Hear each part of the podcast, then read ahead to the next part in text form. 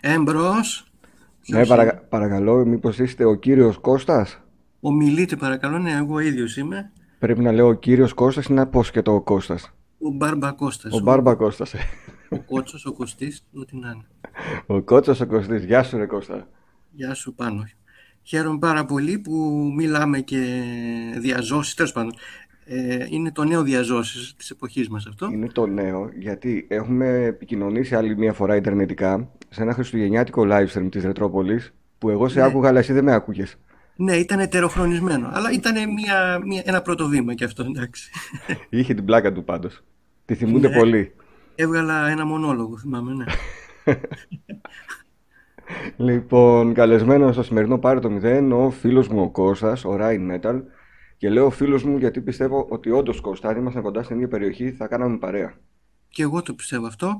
Ε, έχουμε πάρα πολλά κοινά και νομίζω συνεννοούμαστε άψογα. Και σε εκτιμώ και πάρα πολύ και σαν άνθρωπο. Και να σε καλά, σε ευχαριστώ και εγώ. Αλλά να πω ότι πολλές φορές συνεννοούμαστε χωρίς να χρειαστεί να πούμε τίποτα. Ναι, Είναι, πο- πώς είναι αυτό που λέει συνεννοούνται με τα μάτια εμείς, ούτε καν με τα μάτια, με τα πλήκτρα. με τα πλήκτρα.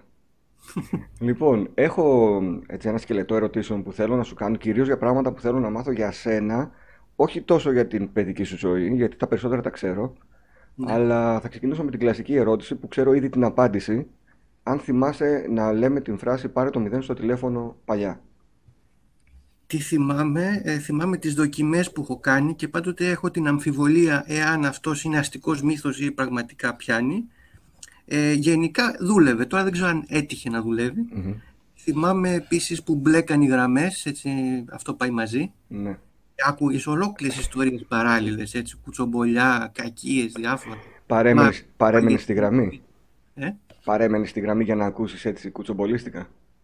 Ναι, κοίταξε, ε, ενώ μιλάγαμε ξέρω, εγώ, με τον φίλο μου, λέμε ξέρεις, κάπως χαμηλώναμε λίγο για να μπορούσαμε να ακούσουμε κανονικά. Ναι, ναι.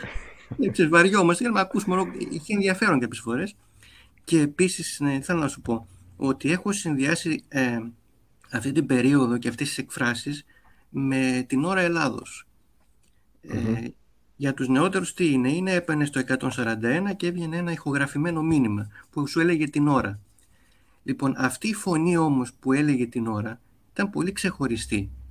Ε, και πολλές φορές έπαιρνα και ήθελα να, να καθίσω πέντε λεπτά να ακούσω όλο. Μμμ. Δηλαδή έλεγε στον επόμενο τόνο η ώρα θα είναι, αλλά το έλεγε με ένα ύφος, με μια...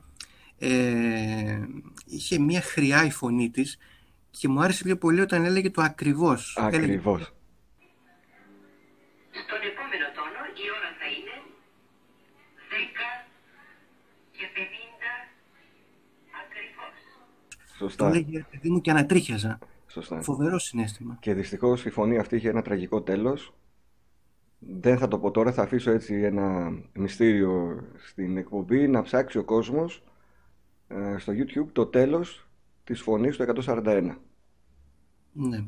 Και ρωτάω εγώ τώρα έτσι μέσα μου, ε, ήταν τόσο φοβερό, δηλαδή αυτό καταργήθηκε το 2000, Μμ. ήταν τόσο φοβερό να βρίσκανε ε, μια φόρμουλα να το ακούμε αυτό και σήμερα. Δηλαδή πρέπει να είμαστε μοντέρνοι πια σε όλα, να τα καταργήσουμε, τα διαλύσουμε, δηλαδή κάτι που ήταν ωραίο και, ε, και μας ενέπνεε. Ε, αποκλείεται να έχει μια χρησιμότητα έστω και ως καλτ και ως ρετρό Μμμ. σήμερα. Γιατί δηλαδή όλα έτσι αλλάζουμε σαν τα πουκάμισα τα πάντα ας πούμε. Ενώ βλέπεις άλλες χώρες έχουν νοοτροπία, έχουν κουλτούρα διατήρησης παλιών πραγμάτων. Θυμάμαι είχα πάει στο Μόναχο, Μμμ. να σου κάνω μια μικρή παρέκβαση Μμμ. ε, και είδα το μετρό, ε, τον ηλεκτρικό ας πούμε, τον αντίστοιχο και ήταν εποχής 80s. Τώρα είχα πάει 2010 περίπου. Ναι. Εμείς ας πούμε, είχαμε προοδεύσει και καλά και μετά είδες που καταντήσαμε. Ε, οι Γερμανοί οι χαζοί ε, συντηρούσαν ας πούμε το, το, το σειρμό αυτό τον παλιό και ήταν μια χαρά. Ναι.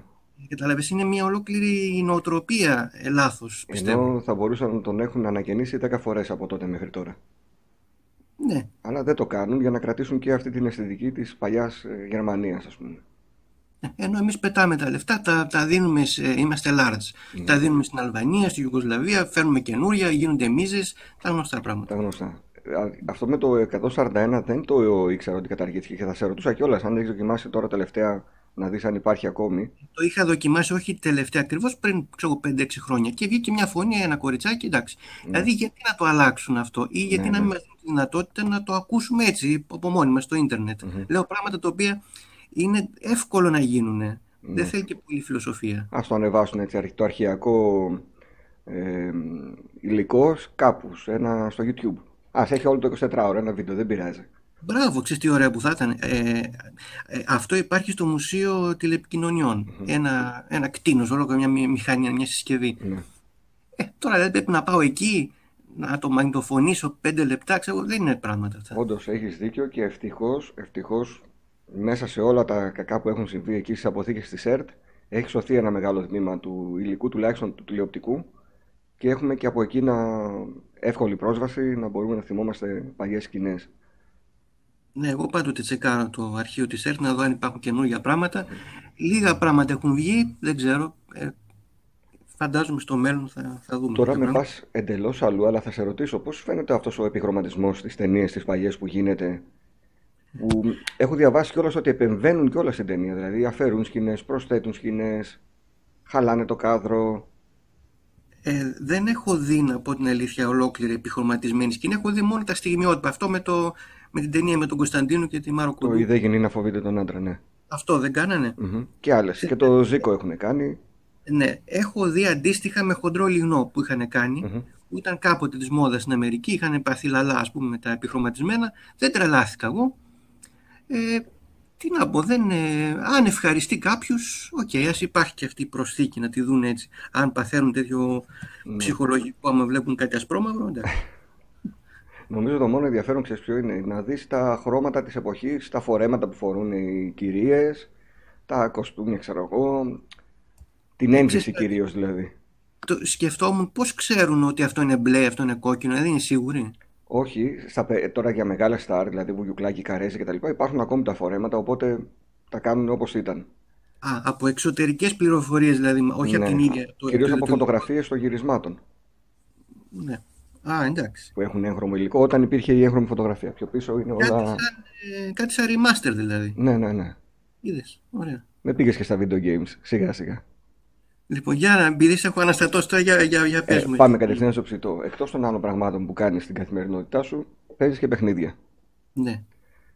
Τα video games ήταν διέξοδος σε δύσκολες καταστάσεις στη ζωής σου; Ε, ναι, ασφαλώς. Κοίταξε, τα video games είναι μια εκτονωση Ε,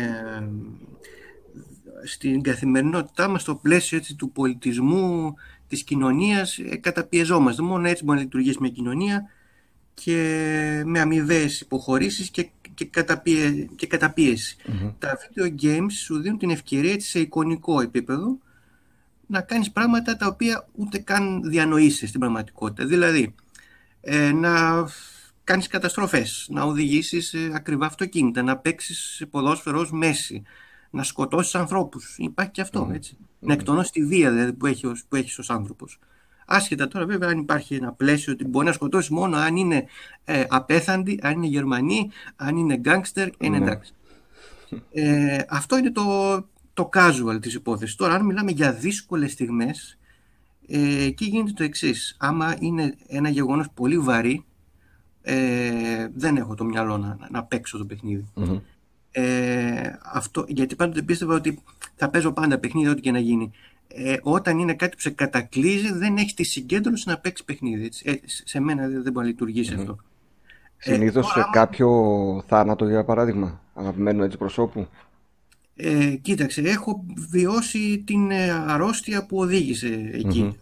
Ε, δεν είναι, είναι μια διαρκής κατάσταση. Μάλιστα. Που έχει τα πάνω και τα κάτω της. Τώρα, ε, σε κάποιες στιγμές ε, θυμάμαι που ήθελα λίγο να, να, πριν κοιμηθώ να, να πάρω το μυαλό μου λίγο να έτσι. Να... Είχα το Nintendo DS ας πούμε και έπαιζα ένα παιχνιδάκι εκεί με το Mario με, το, με την γραφίδα εκεί που του βαζεις κάτι ρομποτάκια να είναι σαν το Lemmings τέλος πάντων. Ε, εκεί με βοήθησε πολύ έχω να πω. Ε, ήταν ένα στήριγμα σε πολύ δύσκολες καταστάσεις. Ένα μικρό μυστικό μου, ξέρω εγώ, ένα power-up που ειχα λίγο πριν αρχίσει η επόμενη μέρα. Ε, τα βιντεοπαιχνίδια είναι μεγάλο, μεγάλη βοήθεια σε πολλές στιγμές και εύκολες και δύσκολες. είναι κάτι που προσθέτουν πόντους στη ζωή μας ή, ή αφαιρούν πόντους η ενασχόληση με τα video games; Ε, Και σε προσωπικό επίπεδο και σε διαπροσωπικό επίπεδο. ναι. Ε, σου προσθέτουν έτσι εμπειρίες, εικονικές βέβαια, οι οποίες μετράνε και αυτές, ξέρεις, έτσι. Μμμ. Δεν έχει σημασία. Ο εγκέφαλος όλα τα καταναλώνει, ας πούμε, τα ερεθίσματα. Ε, θετικό το βρίσκω. Τώρα εννοείται ότι τα video games μπορεί και να σε αποξενώσουν, τέλος πάντων. Εγώ ποτέ, όταν δηλαδή είχα εναλλακτική να δω ανθρώπους ή μια παρέα ή να παίξω, πάντοτε προτιμούσα να δω τους ανθρώπους, έτσι. Μμμ. Ε, μόνο όταν έβγαινα έξω και βαριόμουν ειλικρινά, ε, σκεφτόμουν αχ να γυρίσω τώρα να πιάσω το Metal Gear Solid Ναι. τώρα άστος αυτούς. Ε, ε, αλλά ήταν καταστάσεις που δεν πέρναγα καλά. Με ανθρώπους όμως που θέλω να μιλήσω, να τους δω, εντάξει, θα προτιμήσω τα παιχνίδια. Πιστεύω, έχω βρει έναν τρόπο, εντάξει, έχω έναν εθισμό βαρύτατο ας πούμε προφανώς, αλλά ε, κάπου έχω βρει ένα modus vivendi ας πούμε. Οι στιγμές που είσαι έξω και μπορεί να βαρεθείς με μια παρέα και να πάει το μυαλό σου στα video games είναι πιο πολλές από αυτές που είσαι με παρέες και περνάνε, περνάς καλά; Ε, κοίταξε, πλέον δεν βγαίνω και πολύ συχνά, δεν έχω και πολλές παρέες. Τώρα για, πρέπει να πάω λίγο πίσω στο χρόνο όταν είχα και πολλές περισσότερες εξόδους.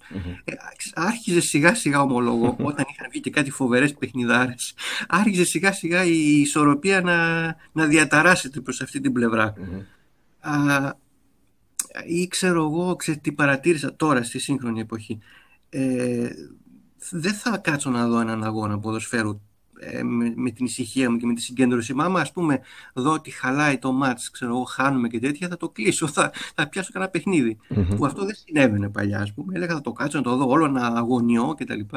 Καλά, ίσως αυτό φταίει και ότι έχω α- απειδήσει με την ομάδα μου, αλλά Ναι. ε, δεν ξέρω. Θεωρείς ότι είναι ε, εθισμός αυτό ή δεν, δεν ξέρω αν μπορούμε να πούμε ότι είναι εθισμός γιατί είναι κάτι που σε ευχαριστεί. Δηλαδή ένας ζωγράφος ο οποίος όλη μέρα μπορεί να ζωγραφίζει και να κάνει καταπληκτικά έργα θα το θεωρήσουμε εθισμένο.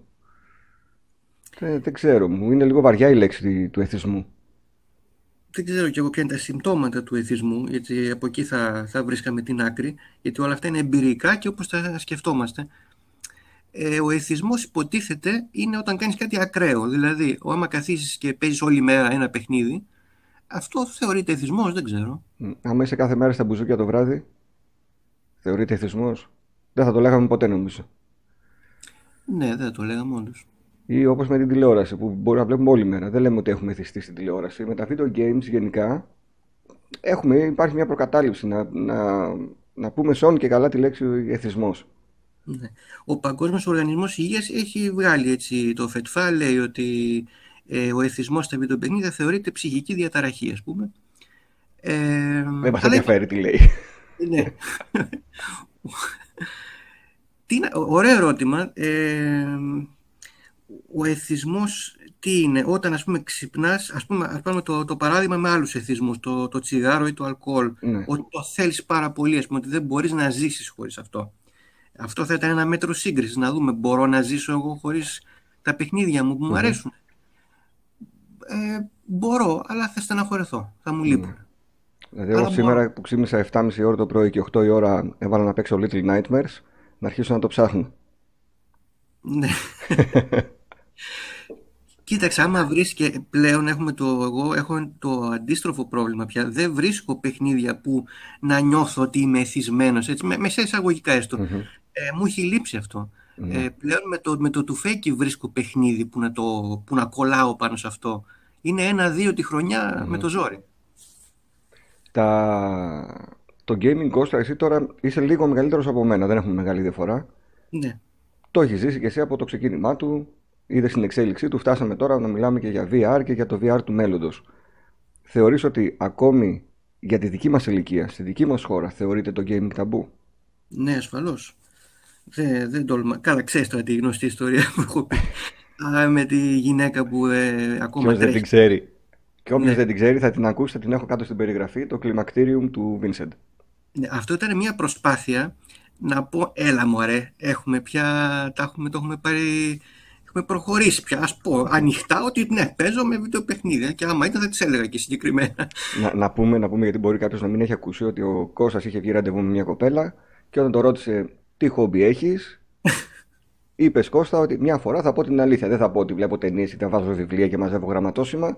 Ε, θα ναι. πω ότι παίζω video games.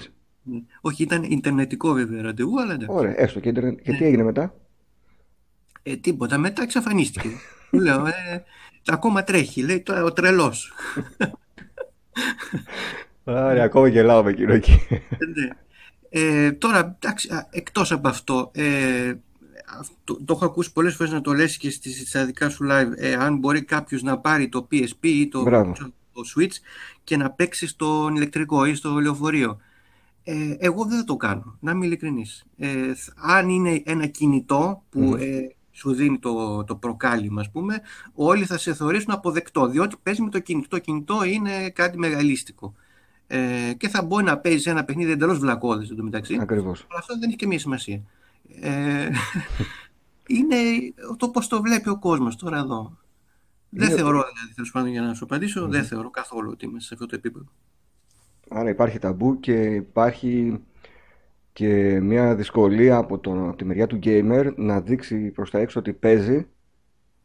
Είναι, είναι όντως περίεργο γιατί στο εξωτερικό δεν συμβαίνει αυτό. Κοίταξε, εμείς είμαστε πάντοτε λίγα χρόνια πίσω σε οτιδήποτε. Εντάξει. Γιατί και εγώ έτσι νιώθω. Δηλαδή στο, σε ένα αεροπλάνο δεν θα βγάλω το Switch ή θα παίζει ο μικρός με το Switch και εγώ θα κοιτάω και εγώ μπορείς στο κινητό μου να παίζω εκείνη την ώρα. Αν δω κανέναν άλλο να το κάνει, μπορεί να, να βγάλω κι εγώ, ξέρω εγώ. Θα πάρεις θάρρος. Ναι. Αλλά ξέρεις κάτι, είναι αυτό που λένε πού να σου εξηγώ τώρα. Δηλαδή σε αυτόν Ναι. που θα αρχίσει να σε, να σε κοροϊδεύει, δεν ξέρω κι εγώ. Ή να σε θεωρήσει ναι, περίεργο. Ναι, αλλά στην τελική γιατί μας νοιάζει τόσο πολύ τι θα μας θεωρήσει ένας ξένος και τι θα σκεφτεί. Έλα, ναι, μας νοιάζει όμως. δεν μπορούμε να κάνουμε χωρίς αυτό, χωρίς την αποδοχή, δεν ξέρω, την επιβράβευση. Εγώ ε, το έχω αυτό, έτσι, να μου πούνε μπράβο και να μην μου πούνε κακό παιδί, ξέρω εγώ. Το έχω αυτό, με, με νοιάζει δηλαδή. Ναι, αλλά σε αυτή την περίπτωση. Και εγώ έτσι το... είμαι σε αρκετά μεγάλο βαθμό ο ίδιος με σένα, αλλά γιατί μα- έχουμε αυτή την ανασφάλεια και αυτή την ανάγκη μεταξύ ξένων; Γιατί δεν έχουμε αυτοπεποίθηση προφανώς, δεν τα έχουμε ξεκαθαρίσει 100% μέσα μας τα πράγματα. Θα καταστραφώ από αυτή τη συζήτηση σήμερα, να ξέρεις. Ε, όχι, εντάξει, θεωρία είναι αυτή, εντάξει, μια ιδέα, δεν λέω. Μάλιστα. Γιατί υπάρχουν άνθρωποι οι οποίοι έχουν το, το υπόβαθρο, το πνευματικό και το ψυχολογικό ε, να κάνουν ό,τι θέλουν. Μμ. Όχι μόνο στα video games που εντάξει δεν είναι και τίποτα σοβαρό, σε πολύ πιο δύσκολα θέματα να κάνουν ό,τι γουστάρουν και να λένε ό,τι γουστάρουν. Μμμ. Ναι, τους θαυμάζω, τους θαυμάζω είναι αλήθεια. Αυτούς βλέπω ως, ε, ναι, ως το πρότυπο. Το οποίο δεν θα φτάσω ποτέ, αλλά έτσι είναι ένα θεωρητικό, ας πούμε. Υπάρχει μια λίστα πραγμάτων που λες αν ξαναζούσα ή σε μια επόμενη ζωή να μην ήμουν έτσι, να ήμουν αλλιώς, να έκανα αυτό, να έκανα εκείνο που τα έχεις σαν ε, δηλαδή θες να βρεις κάπου τη στιγμή και το θάρρος να το αλλάξεις αλλά ακόμη δεν το έχεις καταφέρει. Υπάρχουν, υπάρχει τέτοια λίστα.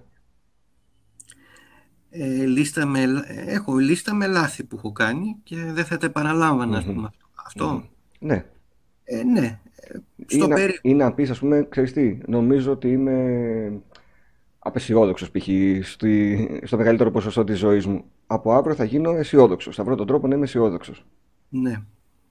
Έχω διαβάσει βιβλία ψυχολογίας ε, με ανθρώπους που προσπαθούν να τα λένε πολύ εκλαϊκευμένα και να, να, να, να, να παίρνεις θάρρος από αυτά που σου λένε και σου δίνουν διάφορες ασκήσεις. Λένε από αύριο, ξέρω εγώ, θα κάνεις αυτό το βηματάκι. Ε, και δε- δεν θυμάμαι τώρα λεπτομέρειες, ξέρω εγώ. Θα κοιτιέσαι στον καθρέφτη και θα λες είναι μια ωραία μέρα, ας πούμε, ξεκινά. Ναι, ως προς την επαφή σου στους άλλους ανθρώπους, τέλος πάντων. Και λέω για να δοκιμάσουμε, πάμε βήμα-βήμα. Ε, αυτό το βηματάκι που λέει ο ψυχολόγος και μετά θα πάμε λέει, μετά στα πιο δύσκολα. Αυτό το βηματάκι για μένα είναι τεράστιο και ακατόρθωτο, για παράδειγμα. Δηλαδή να εμφανιστώ ας πούμε, στη δουλειά ή σε ένα κύκλο και να παριστάνω ότι είμαι έξω καρδιά, ότι είμαι το κέντρο της παρέας, ενώ δεν είμαι. Εντάξει, έχω κάνει κάποιες προσπάθειες, ρε παιδί μου, να αλλάξω λίγο την ψυχολογία μου. Ε, δεν μου βγαίνει, δεν μπορώ, είναι δύσκολο. Αυτά που λένε οι ψυχολόγοι, εντάξει, δεν ξέρω πού τις βρίσκουν αυτές τις εσωτερικές δυνάμεις. Εγώ δυσκολεύομαι πάρα πολύ να τα Καλά, δεν εφαρμόσω. ξέρουμε και αν τα εφαρμόζουν οι ίδιοι. Ε. Ναι. Εντάξει, πολλούς ειδικούς έχουμε ακούσει να δίνουν συμβουλές που οι ίδιοι δεν εφαρμόζουν. Πάντως με έχει βοηθήσει πολύ στην κοινωνικοποίησή μου το YouTube και το ίντερνετ και... γιατί είναι μια αρένα δύσκολη ε, και ε, είμαι ικανοποιημένος από το πώς έτσι στέκομαι και... Καλό είναι αυτό. Δεν, βλέπω ότι δεν χαμπαριάζω, γιατί καταλαβαίνω ότι όλα αυτά είναι εικονικά μέσω ενός πληκτρολογίου, δηλαδή αλλούν τα προβλήματα. Και χαίρομαι που έχω αυτή την, έστω αυτή την ελάχιστη ωριμότητα σε αυτό το θέμα, γιατί σε άλλα έχω πάει κατά διάολο. σε αυτό, ναι, πιστεύω είμαι okay. Τα έχω καταφέρει. Ωραίο είναι αυτό, γιατί συνήθως κατηγορούν το ίντερνετ για την αποξένωση που προκαλεί στον κόσμο, που εμείς τουλάχιστον μέσα από το YouTube και το Facebook έχουμε δει ακριβώς το αντίθετο. Να μιλάμε ξαφνικά με πολύ κόσμο, να νομίζουμε ότι είμαστε αποδεκτοί σε πολύ κόσμο, ε, να νομίζουμε ότι γνωρίζουμε φίλους Λέω πολλές φορές τη λέξη νομίζουμε γιατί έτσι είναι. Αλλά δεν πάβεις να, κοινο... να κοινωνικοποιείσαι, να μιλάς. Έστω και με γραπτό λόγο, αν όχι με ένα διάλογο όπως κάνουμε εμείς τώρα. Ναι. Εγώ έχω σκεφτεί το εξής. Το ίντερνετ ξεσκεπάζει καταστάσεις. Mm-hmm. Ξεσκεπάζει ποιος είσαι. Γιατί έχω σκεφτεί αυτό που λες ας πούμε σε ένα διάλογο ή αυτό που ποστάρεις στο facebook, αυτό το που είναι και ναρκισιστικό, που mm θες να, είναι, να είσαι και χιουμορίστας, ένα, ένα προφίλ που έχουν οι περισσότεροι. Λέω μέσα μου, ποιος είναι ο αληθινός σε αυτός μας, αν υπάρχει κάτι τέτοιο. Ποιος είναι πιο κοντά τέλος πάντων. Ε, αυτό που το προσωπείο που έχω στην κανονική μου ζωή ή αυτό που βγάζω στο ίντερνετ. Το οποίο μπορεί να είναι και πολύ επιθετικό, μπορεί να είναι οτιδήποτε. Ε, και έχω σκεφτεί τελικά ότι ο πραγματικός μας εαυτός Καλά, είναι πολλές πλευρές ταυτόχρονα. Προφανώς δεν υπάρχει μία πλευρά. Αλλά αυτό που είναι πιο κοντά πιστεύω ότι είναι το ίντερνετ. Γιατί έχεις απελευθερωθεί από το άγχος, γιατί δεν, δεν έχεις ας πούμε τη φυσική σου παρουσία ή να, την όψη σου. Έχεις μόνο το μυαλό σου και αυτά που θα γράψεις. Ε, Ίσως γίνεσαι πιο εύκολα αυτό που θα ήθελες να είσαι στην πραγματικότητα; Και αυτό, βεβαίως. Φτιάχνεις μια περσόνα έτσι, που δεν έχει καμία σχέση με την πραγματικότητα. Δηλαδή, κάποιος που δεν τολμάει να πει ξέρω, καλημέρα σε κάποιον στο ίντερνετ εμφανίζεται ως κατήγορος και γιατι να το κάνει αυτό η Microsoft και απαράδεκτη, θα κάνω μποϊκοτάζ. και, και κάποιος στην πραγματικότητα ξέρω, να φοβάται να χτυπήσει το κουδούνι και να, να πάρει τηλέφωνο. Ε, αλλά υπάρχουν και δύο πλευρές, έτσι. Ξέρεις, έχω ε, παρατηρήσει δύο λέξεις που τις γράφουν πάρα πολύ εύκολα, τις γράφει πάρα πολύ εύκολα ο κόσμος και τις λέει πάρα πολύ δύσκολα. Πάει το μυαλό σου, ας πούμε, ποιες είναι αυτές οι δύο λέξεις; Δύο λέξεις που τις γράφει πολύ εύκολα; Ναι, τις γράφουν πάρα πολύ εύκολα πάνω από ένα πληκτρολόγιο, αλλά δεν τις λένε εύκολα σε τέτα τέτ, σε κατηδίαν συζητήσεις. Για πες μην πω καμιά ανεπανόρθωτη ναι. Το, το σε ευχαριστώ και το συγγνώμη. Ναι. Ναι, εγώ το, το, το ευχαριστώ το λέω γενικά πολύ. Το συγγνώμη όντως δυσκολεύομαι και εγώ δεν το πω τόσο πολύ εύκολα. Ναι, μου κάνει τρομερή εντύπωση ότι σε ένα SMS, σε ένα γραπτό μήνυμα κάπου στο ίντερνετ μπορείς να γράψεις «Α, okay, φίλε, συγγνώμη, ξέρω εγώ» και τα λοιπά, αλλά από κοντά δεν σου βγαίνει, δεν, δεν μπορώ να καταλάβω γιατί το, το παθαίνει αυτό ο άνθρωπος. Εγώ συγγνώμη, συγγνώμη να έχω πει και να είναι σπάνιο θα έλεγα. Mm-hmm. Το ομολογώ. Είναι θέλει ένα, να έχεις έτσι ένα θάρρος να το κάνεις. Δεν ξέρω γιατί. Τι okay. κόμπλεξ υπάρχει. Okay. Ναι. Δεν χρειάζεται να το αναλύσουμε παραπάνω. Ναι. Έχεις κάνει πολύ ωραία, για μένα την καλύτερη εκπομπή μουσικής που έχω δει στο YouTube, η οποία δυστυχώς δεν είναι πάνω στην αρχική της μορφή. Πράγμα το οποίο σημαίνει ότι ακούς πολύ μουσική. Ή ναι. άκουγες, δεν ξέρω αν ακούς ακόμη πολύ μουσική. Ε, κοίταξε, ακούω... Ε, στο παρελθόν άκουγα Michael Jackson πάρα πολύ όταν ήμουν ε, και MTV στο βαθμό που περίμενα να παίξει το βίντεο κλιπ του Michael Jackson. Ε, Μάλιστα. από σπόντα άκουγα και όλα τα άλλα με τις ώρες. Οπότε μπορεί να πεις έχω ακούσει πολύ pop, ξέρω εγώ, των 80s, 90s. Έχω ακούσει αρκετή κλασική μουσική και τώρα έτσι με τη νέα τεχνολογία που ακούς τα πάντα, όποτε θέλεις δωρεάν, έτσι, να πούμε, έχει πολλά καλά η νέα τεχνολογία, πρέπει να, να, τα καθίσουμε να, να τα καταγράψουμε όλα αυτά. Ε, ακούω τα πάντα ρε παιδί μου και ελληνικά και διάφορα, ό,τι είχα έλλειψη ας πούμε, ό,τι μου κατέβει, κατάλαβες. Ναι, η μουσική τι ρόλο παίζει όμως στην καθημερινότητά σου, είναι κάτι που θα, το, θα είναι μόνιμα εκεί, γιατί αν δεν ακούσεις μουσική δεν μπορείς να, να περάσεις το χρόνο σου ή πλέον είναι επιλεκτική η ώρα που θα ακούσεις, θα πεις θα βάλω να ακούσω μουσική και δεν θέλω να κάνω τίποτα άλλο; Ε, είναι το δεύτερο που λες, είναι όταν ας πούμε θέλω να δώσω τον τόνο σε ένα συνέστημα που έχω και θέλω να το επενδύσω με το συγκεκριμένο τραγούδι. Συνήθως αυτά τα συναισθήματα είναι αρνητικά συναισθήματα ή ευχάριστα; Δηλαδή, εγώ όταν έχω μια στεναχώρια δεν ακούω μουσική. Δεν θέλω να ακούσω κάτι το οποίο θα με χαντακώσει ακόμη πιο πολύ. Ναι, και εγώ. Ε, όταν είναι δυσάρεστα δεν, ούτε ακούω ούτε λέω, κάθομαι και σκέφτομαι και, και βυθίζομαι σε όλο αυτό. Ε, τη μουσική θα την ακούσω όταν έχω, κάνω ωραίες σκέψεις ή ενδιαφέρουσες σκέψεις, δεν ξερω Αλλά όχι στα δυσάρεστα. Δεν θα καθίσω έτσι να μέρα κλώσω και τέτοια. Σε εκείνο το βιντεάκι ασχολήθηκες με μουσική περασμένων δεκαετιών. Ναι. Πριν να ξεκινήσεις να ακούσει Michael Jackson. Θα έρθει κάποιο άλλο βιντεάκι αντίστοιχο με τη δεκαετία του 80 και του 90. Λοιπόν, καταρχήν να σου πω γιατί το έκανα αυτό το βιντεάκι. Ε, γιατί παλεύω κάποιες αναμνήσεις που έχουν πάει στο υποσυνείδητο όταν ήμουν 5 ετών, ξέρω εγώ, 6. mm Είναι πολύ σπάνιες και πολύτιμες. Προσπάθησα με αυτή την έρευνα να ξυπνήσω τις αναμνήσεις που είχα ακούγοντας τα τραγούδια και να θυμηθώ παράλληλα και σκηνικά από τη ζωή μου. Γιατί όλα αυτά πάνε μαζί και να θυμηθώ έτσι ρυθμούς, γιατί τότε τα τραγούδια ήταν πολύ ωραία στη δεκαετία του 70 ε, και ήταν μια προσπάθεια δηλαδή, να διασώσω αυτές τις αναμνήσεις. Γιατί η δεκαετία του 80 σίγουρα ε, είναι ένα πιο συνειδητό στάδιο, είναι πιο εύκολο να βρω τι άκουγα, γιατί mm-hmm. ήμουν μεγαλύτερος.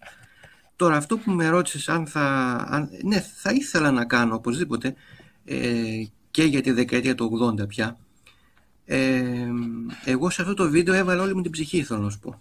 Το ξέρω και φάνηκε και θα, για μένα στο είπα θα μπορούσε να παίξει στην κρατική τηλεόραση για να το δει ο κόσμος. Δηλαδή εγώ πέρασα τόσο καλά. Ναι. Ε, απογοητεύτηκα που έφαγα κυνηγητό από το YouTube.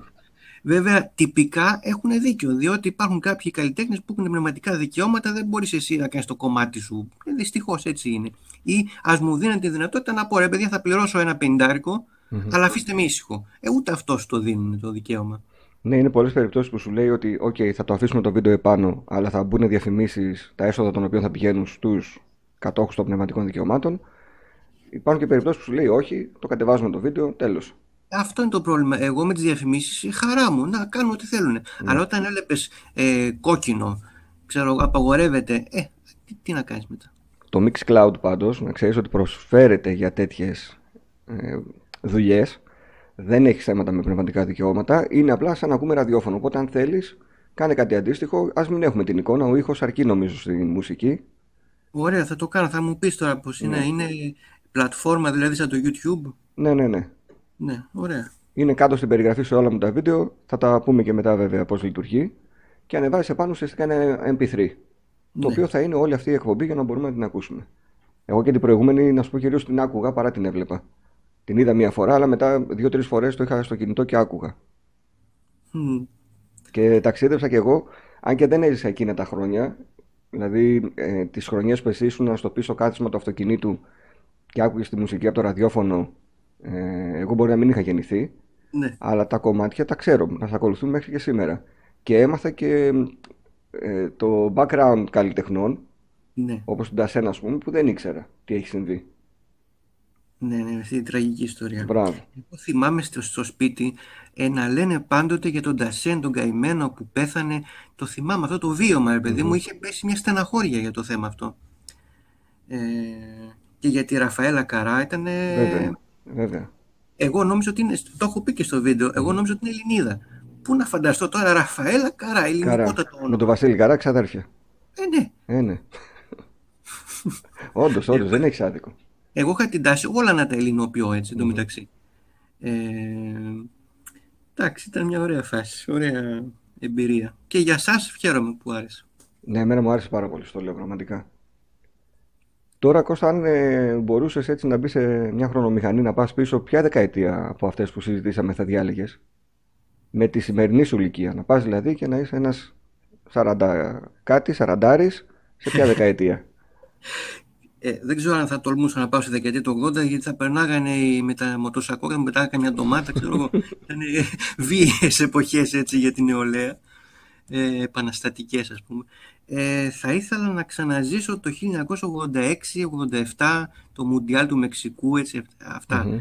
Τις αναμνήσεις έχω πάρα πολύ έντονες. Την Ελλάδα να σηκώνει το ευρωπαϊκό κύπελο στο το μπάσκετ.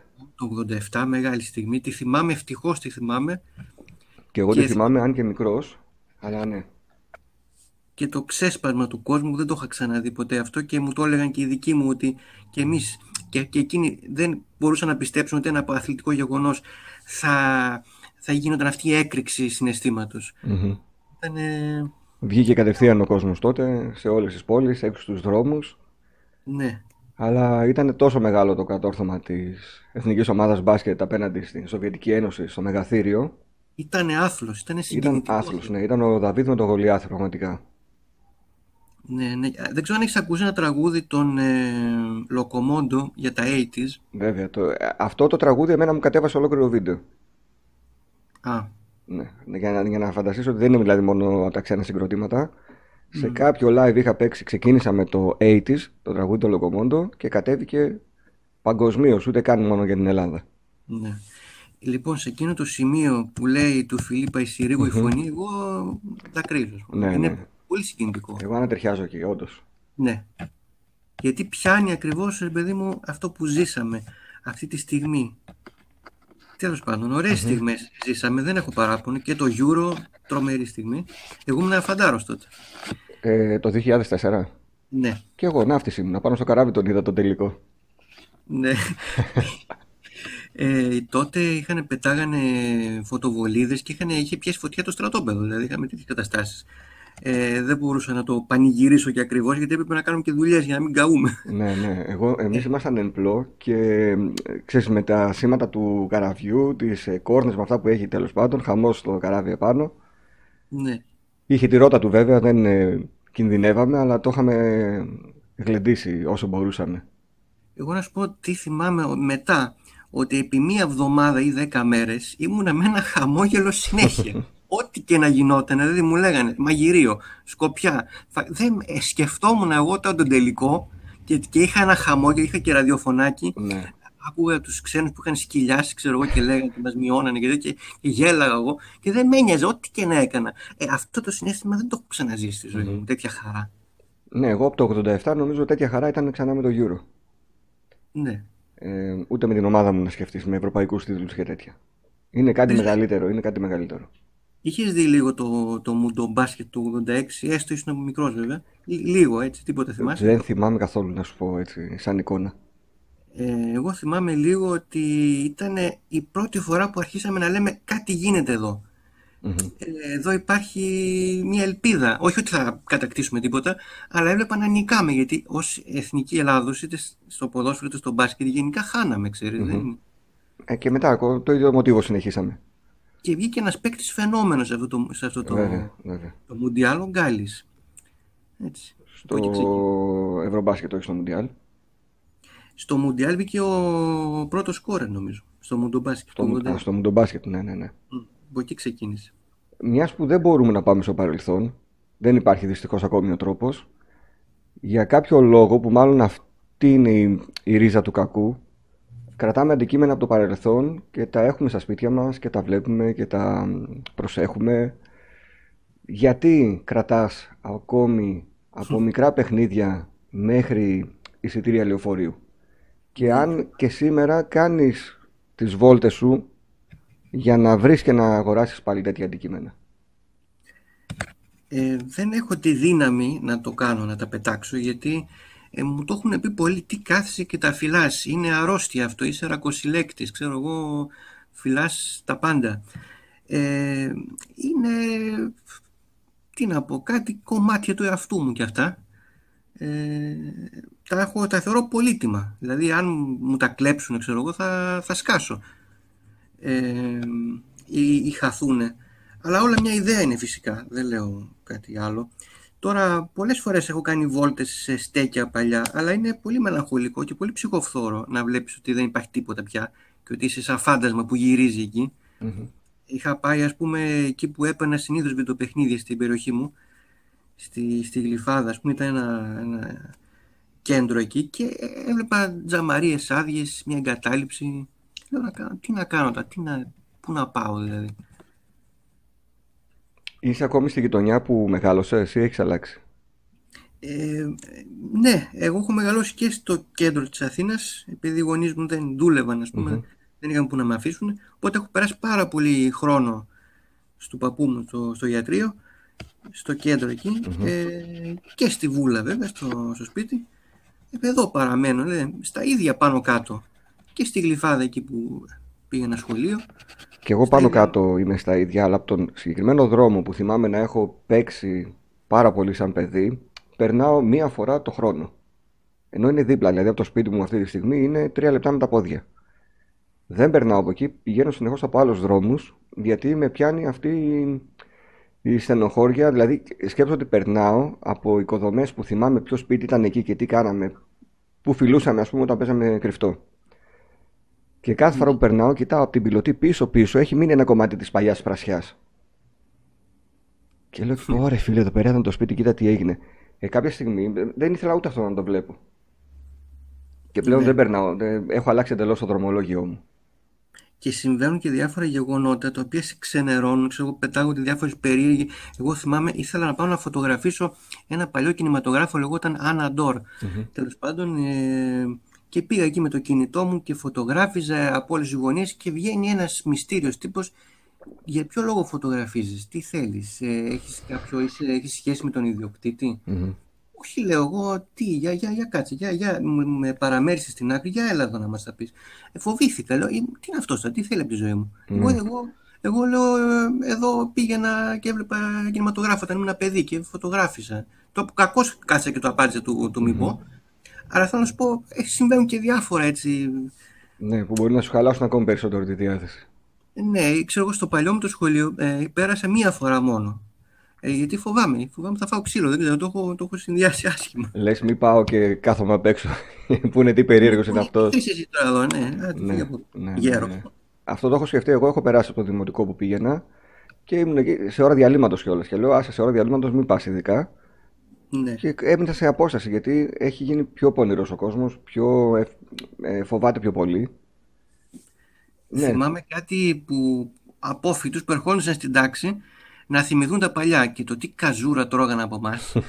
δηλαδή, τι ήρθε τώρα να κάνει αυτός, δεν πάει να συνεχίσει τη ζωή του, έρχεται εδώ να, να μαζοχιστεί μαζί μας. Ναι. Υπήρχαν και σε εμάς αυτοί οι τύποι, οι περίεργοι τότε. Ναι. Αλλά μας έλεγαν, παιδιά, είναι τα καλύτερα χρόνια που περνάτε. Πιστέψτε μας και δεν μπορούσαμε να το καταλάβουμε. Ναι, ναι και στο στρατό είναι ε, τα τελευταία ανέμελα χρόνια, έτσι, πριν τις ναι. ευθύνες Είναι, είναι ακριβώς τα τελευταία ανέμελα χρόνια ο στρατός. Και τα τελευταία χρόνια με πολύ γέλιο και χαβαλέ τύπου νηπιαγωγείου. Mm-hmm. Ναι. δηλαδή το στυλ να στριμωγνόμαστε ο ένας πίσω από τον άλλον, να μην μας πει να βγούμε να πούμε προσευχή. Δηλαδή καταστάσεις σχολικές τελείως. Ναι, ναι, ναι. Όντως νηπιαγωγείου. Ναι. Κώστα, όσο τώρα, τι θα έλεγες; Ε; Κάτι πήγες να πεις.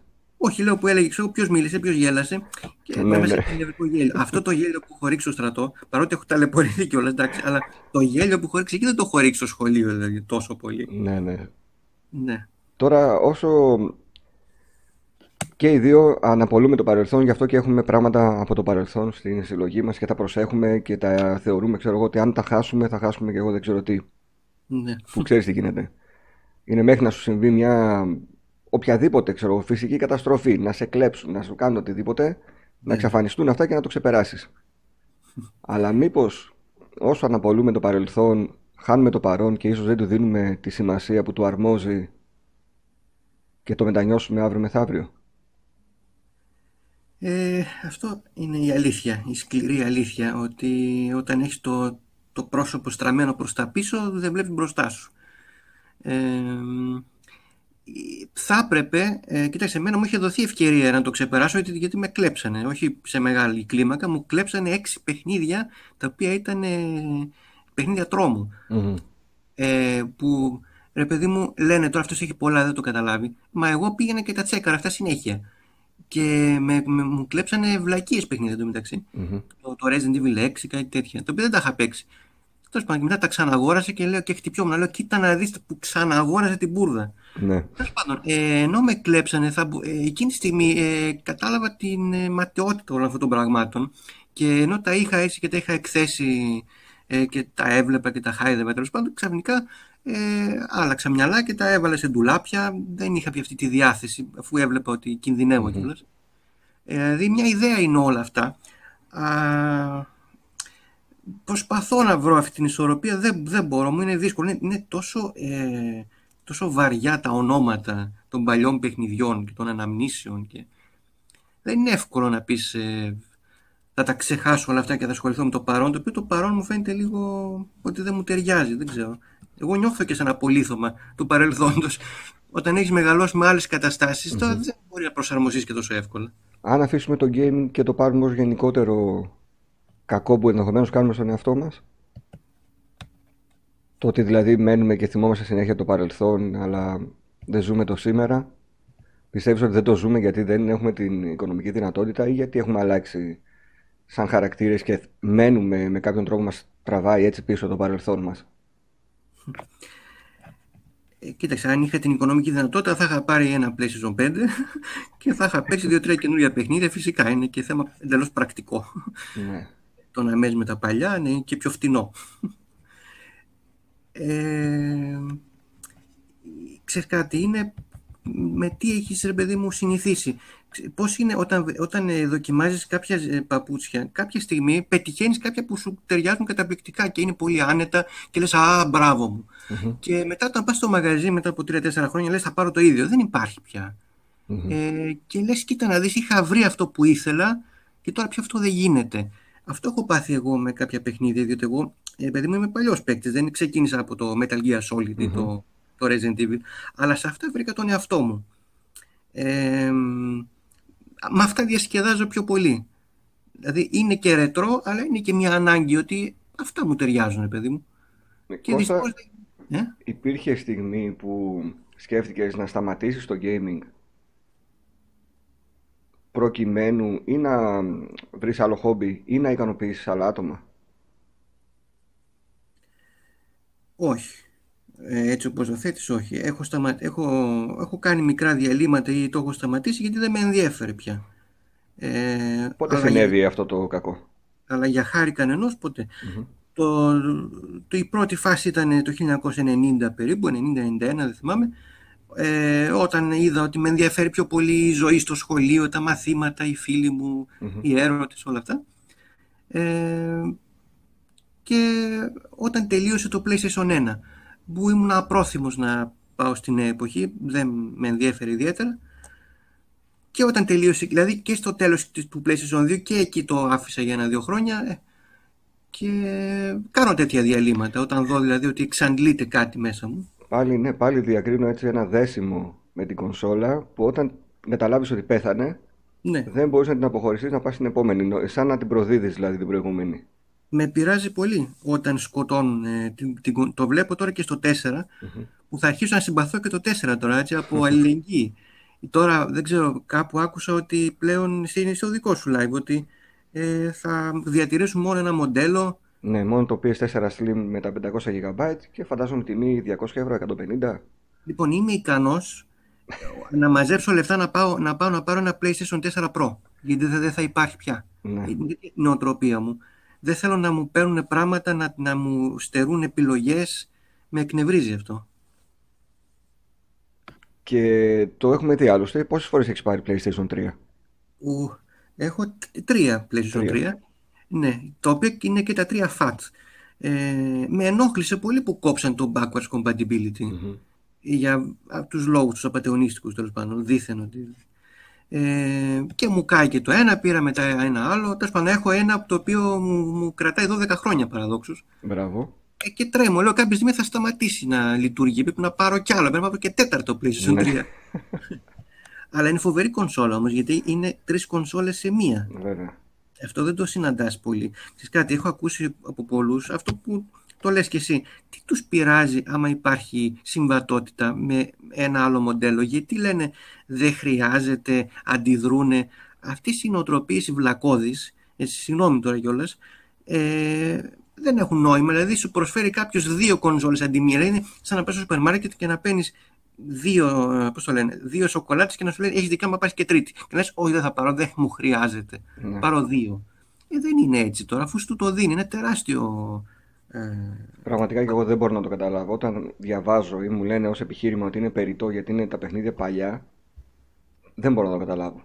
ε, και τι σε πειράζει να. να- Το gaming δεν γεννήθηκε το 2020. Ε, Πώς να το κάνουμε δηλαδή; Εδώ αγοράζουμε κονσόλα, το PS Classic, ας πούμε, το πήραμε και οι δύο. Γιατί, για να βάλουμε μέσα 10 παιχνίδια που έχουμε από παλιά και μπορεί να παίξουμε μία φορά το χρόνο με την κονσολίτσα. Δηλαδή, αν εγώ μπορούσα να βάλω εκείνα τα παιχνίδια στο PlayStation 5 να τα παίξω, θα με πείραζε. Ε, βέβαια, ή ξέρεις κάτι, έχουμε ένα σωρό καλό, εγώ δεν μπορώ να ζήσω πια εδώ πέρα μέσα. Μμμ. Ε, θέλω να έχω στο τέλος ε, μία κονσόλα ή δύο και να τελειώνει η ιστορία. Δεν μπορώ να έχω αυτό το χαβαλέ δηλαδή εδώ πέρα, να έχω πέντε κονσόλες με τα καλώδια τους και τα χειριστήριά τους και, τα, και τους φορτιστές τους, έλεος δηλαδή. ναι. ναι, ναι, και εμένα πίσω από το έπιπλο της τηλεόρασης, εκεί που δεν φαίνεται, γίνεται του κουτρούλι ο γάμος από καλώδια. Εγώ θα ήθελα τώρα ας πούμε, να παίξω με το Xbox 360. Έχω πολλά παιχνίδια που και έχει, και έχει και ωραία γραφικά, ξέρεις. Ε, Ναι, το δια- έχω, το έχω ακόμη το 360 σε λειτουργία εγώ κανονικά. ε, αναγκάζομαι και το έχω στο κουτί του. Δεν μπορώ, δηλαδή τι να κάνω, πρέπει να επιλέξω τώρα. Να πω βέβαια ότι το, και το Xbox One και το Series X έχει συμβατότητα προς τα πίσω με πάρα πολλούς τίτλους τουλάχιστον το 360 ε, οπότε ναι, εγώ θα μπορούσα να το έχω βάλει στο κουτί και να τα παίξω με backwards compatibility. Ναι, πολύ, πολύ σημαντική κίνηση αυτή. Να έχει συμβατότητα με όλους τους τίτλους του συστήματος, αυτό είναι φοβερό δηλαδή.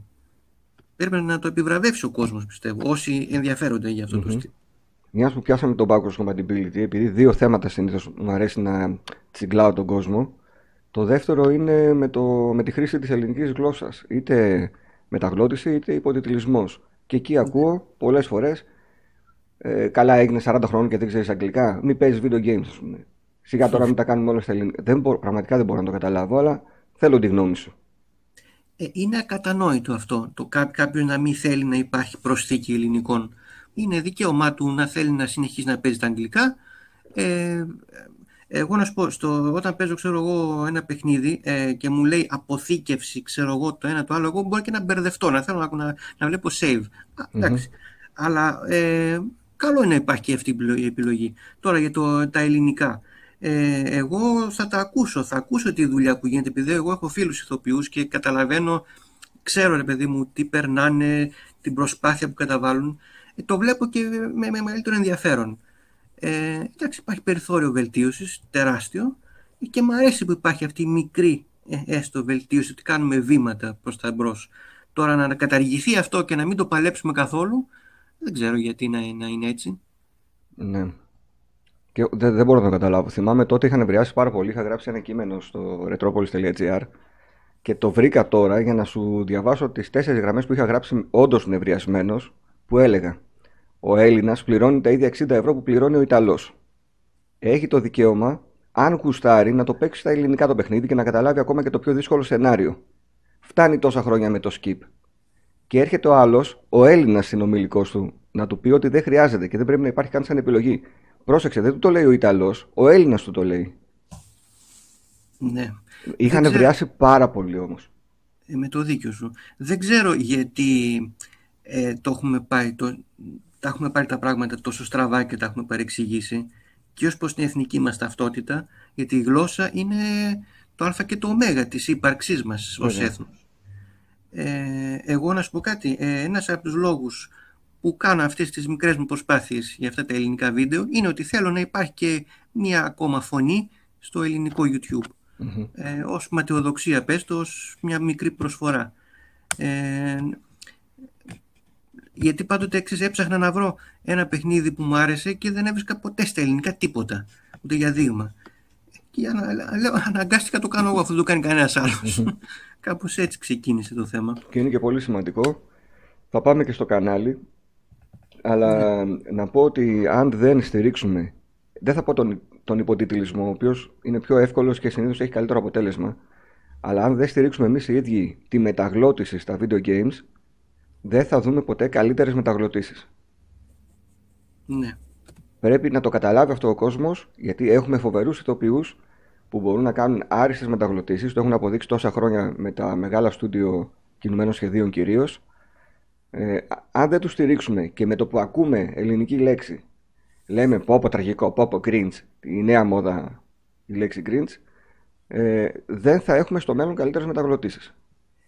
Οι Έλληνες ηθοποιοί, ε, επειδή είναι και, και χρήστες του, του λόγου της ελληνικής γλώσσας, ε, οι περισσότεροι έτσι, είναι πολύ ε, έξυπνοι άνθρωποι και ταλαντούχοι και εγώ απολαμβάνω να τους ακούω ε, πέρα από μεταγλωτήσω στο οτιδήποτε. Ε, αυτό που πρέπει να γίνει είναι ε, με κάποιο τρόπο να καταλάβουν ακριβώς τι είναι τα video games, ότι δεν είναι κινούμενα σχέδια ακριβώς, ότι έχουν μία άλλη όλα αυτά. Ίσως αν τους έδιναν, δεν ξέρω πώς γίνεται η μεταγλώτηση σε ένα video game, αλλά η αίσθηση που έχω είναι ότι δεν βλέπουν εκείνη την ώρα τι ακριβώς γίνεται στο παιχνίδι, όπως γίνεται στα cartoons. Και απλά δια, διαβάζουν ένα σενάριο και προσπαθούν να το, να το παίξουν. Ναι. Ίσως αν γίνει όπως τα cartoon που ταυτόχρονα ακούνε πίσω χαμηλά στα ακουστικά τους την original φωνή, σιγά σιγά να αρχίσει να γίνεται κάπως καλύτερη και η μεταγλώτηση που νομίζω ότι ειδικά στα τελευταία χρόνια έχουμε πολύ καλές δουλειές και στις μεταγλωτήσεις. Εγώ ξέρεις κάτι πήρα το Medieval, το remake, ε, το πήρα ειδικά για την ελληνική μεταγλώτηση. Μου άρεσε αυτή η φωνή του, της αφηγήτριας. Ε, εντάξει, βέβαια σε κάποια σημεία έλεγα γιατί το είπε έτσι, το είπα διαφορετικά, αλλά μου άρεσε να, να, να το δω και από αυτή την πλευρά. Ε, έπαιξε ρόλο τους πάντων, mm-hmm. που το στήριξαν για αυτό το λόγο. Τέλεια. Κώστα, τι θα μπορούσε να σε εκνευρίσει σαν άνθρωπο, γιατί σε ακούω τόση ώρα και γενικά και στα βίντεο σου, ο τόνος της φωνής σου είναι έτσι πολύ πράος. Ναι. Με τι νευριάζεις; πολλά πράγματα με κάνουν να νευριάζω. Ε, ξέρω, για πες κάτι. Δεν ξέρω. Τι δεν θα μπορούσες, ποιον τύπο ε, ανθρώπου δεν θα μπορούσες να έχεις ας πούμε σαν φίλο; Ε, θα μπορούσε να κάποιος το ψέμα, ξέρω εγώ, ή το, να, να, είναι αγνώμονο άλλος; Ε, καταρχήν δεν θα μπορούσα να κάνω παρέα με κάποιον που είναι επιδειξιομανής και φελός.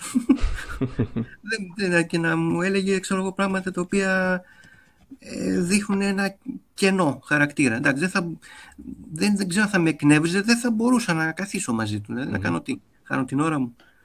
Με, οι άνθρωποι που είναι αδιάκριτοι, με ενοχλουν ε, οι οποίοι θεωρούν ας πούμε, ότι το σύμπαν γυρίζει γύρω τους, ε, που δεν ενδιαφέρονται, ξέρω, πάνε να συζητήσεις μαζί τους, σου λένε τα προβλήματά τους και δεν τους ενδιαφέρει εσύ τώρα.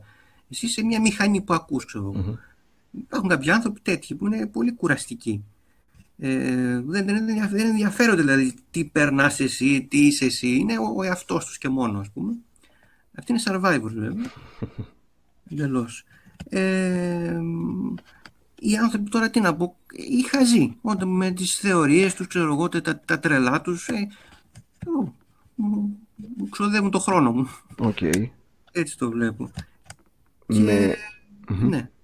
Με, έτσι, με βάση τη χρειά της φωνής σου, εγώ προσωπικά θεωρώ ότι το μεγαλύτερο λάθος που έχεις κάνει είναι ότι μας έδειξες το πρόσωπό σου και χάλασες αυτό το μυστήριο που υπήρχε πίσω από την ιδιαίτερη φωνή σου. Ναι. Στο έχουν ξαναπεί αυτό; Όχι ότι δεν μου άρεσε αυτό που είδα σαν πρόσωπο. Ε, μου, μου χάλασες αυτό που φανταζόμουν εγώ ακούγοντας τη φωνή, όπως συμβαίνει με πολλούς ραδιοφωνικούς παραγωγούς. Ναι, όχι, δεν μου το έχουν ξαναπεί, αλλά αυτό που λες, κοίταξε. Εγώ όταν ακούω κάποιο ραδιοφωνικό παραγωγό, φτιάχνω ένα συγκεκριμένο πρόσωπο και με λεπτομέρειες κιόλας. Μπράβο. Λοιπόν, όταν τον βλέπω, συνήθως δεν έχει καμία Ε, τι κάνω, ε, σβήνω την εικόνα όσο γίνεται και βάζω τη δική μου πάλι. Ε, το, Πρέ... το καταφέρνω με κάποιο τρόπο. Πρέπει να σου πω ότι νομίζω υποσυνείδητα και εγώ κάνω το ίδιο πράγμα. Τελευταία δηλαδή έβλεπα το βίντεο σου με το Final Fantasy. Ναι. Το 15. Και εγώ ναι. δεν είχα τον Κώστα που ξέρω πίσω από το μικρόφωνο. Είχα έναν άλλο Κώστα, αυτόν που ήξερα τότε που τον έβλεπα παλιότερα. Ναι, μου βγήκε λίγο αυτό το βίντεο, μου βγήκε πολύ αυθόρμητα. Δηλαδή, και συνήθως κάνω και πολλές δοκιμές, να μην κάνω λάθη, να μην πω μπουρδες. Θα σου πω τώρα μετά τη, μετά από αυτό. Ναι. Λοιπόν, εκεί μου βγήκε αφόρμητα. Δηλαδή, μετά από μία-δύο δοκιμές, κάθισε και μου βγήκε όλος ο πόνος για όλη αυτή την κατάσταση που τραβάμε επί 15 χρόνια. Ήταν εντελώς αυθόρμητο. Θα σου πω ένα, ένα ωραίο. Στο προηγούμενο, στο Dino Crisis που έκανα, ε, στο τελευταίο βίντεο ήμουν, τα ανέβασα όλα αυτά, ήμουν έτοιμος να πατήσω το κουμπί δημοσίευση, είχε ανέβει. Λέω, για να τα ακούσω λιγάκι. Η πρώτη φράση που λέω, λέω το Dino Crisis 2, ξέρω εγώ, ε, έχει μια αξιοσημείωτη ποικιλομορφία στο είδος δράσης που προσφέρει στον παίκτη, κάπως έτσι. Ανοίγουν οι άλλοι τα λεξικά τώρα. Λέω μέσα μου, αυτό ακριβώς. Γιατί λες ποικιλομορφία, σε πειράζει να πεις ποικιλία, Ναι. που είναι η πιο απλή λέξη. Τι θες να μας δείξει την προκοπή σου, ότι ξέρεις να ξέρεις τη λέξη ποικιλομορφία; Και εκνευρίστηκα με τον εαυτό μου. Λέω, γιατί το έκανε αυτό, Ποια είναι η σκοπιμότητα; Ναι. Ε, εσύ θες να κάνεις βίντεο για να κάνεις φιγούρα ή θες να κάνεις βίντεο για να, α, α, να πεις κάτι έτσι την άποψή σου. Μμμ. Λοιπόν, σε πληροφορώ ότι το ξανάγραψα όλο αυτό το κεφάλαιο. Ε, ε, αναγκάστηκα, το σβήσα. Τι να κάνω. Ή, ε, πολλές φορές έχω κάνει τέτοια ε, για να σου δείξω πόσο με ενδιαφέρει το, το θέμα του λόγου και το τι θα πεις. Δεν μπορεί να λέμε έτσι ό,τι να είναι. Κατανοητό. Προσπαθώ, δηλαδή. Κατανοητό. Ε, πάσα τώρα θα σου κάνω μια ερώτηση που είναι κοινού μας φίλου, δεν θα πω ποιος, ρωτάει, αλλά επειδή του είπα, μιλούσαμε και του είπα, να τώρα σε λίγο θα γράψουμε πάρει το 0 με τον Κωστή, ε, μου λέει ρώτησε το λίγο κάτι, θα σου στείλω την ερώτηση ακριβώς, οπότε θα στη μεταφέρω όπως μου την έχει γράψει. Ποια είναι η άποψή του για το YouTube και γενικά για την ελληνική gaming κοινότητα; Μήπως ένα πολύ μεγάλο τμήμα από αυτούς που δηλώνουν gamers και ασχολούνται με το gaming σε YouTube, social media sites κτλ. δεν το κάνουν τελικά από πραγματική αγάπη προς το gaming, αλλά το κάνουν για να πετύχουν άλλους στόχους όπως η προσωπική προβολή, δημιουργία ομάδων κτλ. Τι επιπτώσεις έχει αυτό στον χώρο και σε όσους τους ακολουθούν και ενημερώνονται από αυτούς; Μήπως σιγά σιγά το gaming έχει αρχίσει να ποδοσφαιροποιείται, λέει είναι η δικιά του λέξη αυτή, ε, και ρωτάει εσένα γιατί σε θεωρεί πραγματικό gamer που ό,τι κάνεις στο YouTube το κάνεις από ειλικρινή αγάπη για το χόμπι. Ναι, αλήθεια είναι αυτό. Ε, τώρα αυτή είναι ερώτηση διαγώνισμα, έτσι είναι δύσκολη. Τώρα πρέπει να κάτσω να. Έχει πολλά σκέλη τέλος πάντων, πολύ ενδιαφέρουσα. Θα τη λύσουμε. Ε, ναι. Ε, ανθρώπους λες τώρα που χρησιμοποιούν το gaming ε, γιατί είναι της μόδας τέλος πάντων και έχουν βρει ένα χρυσορυχείο.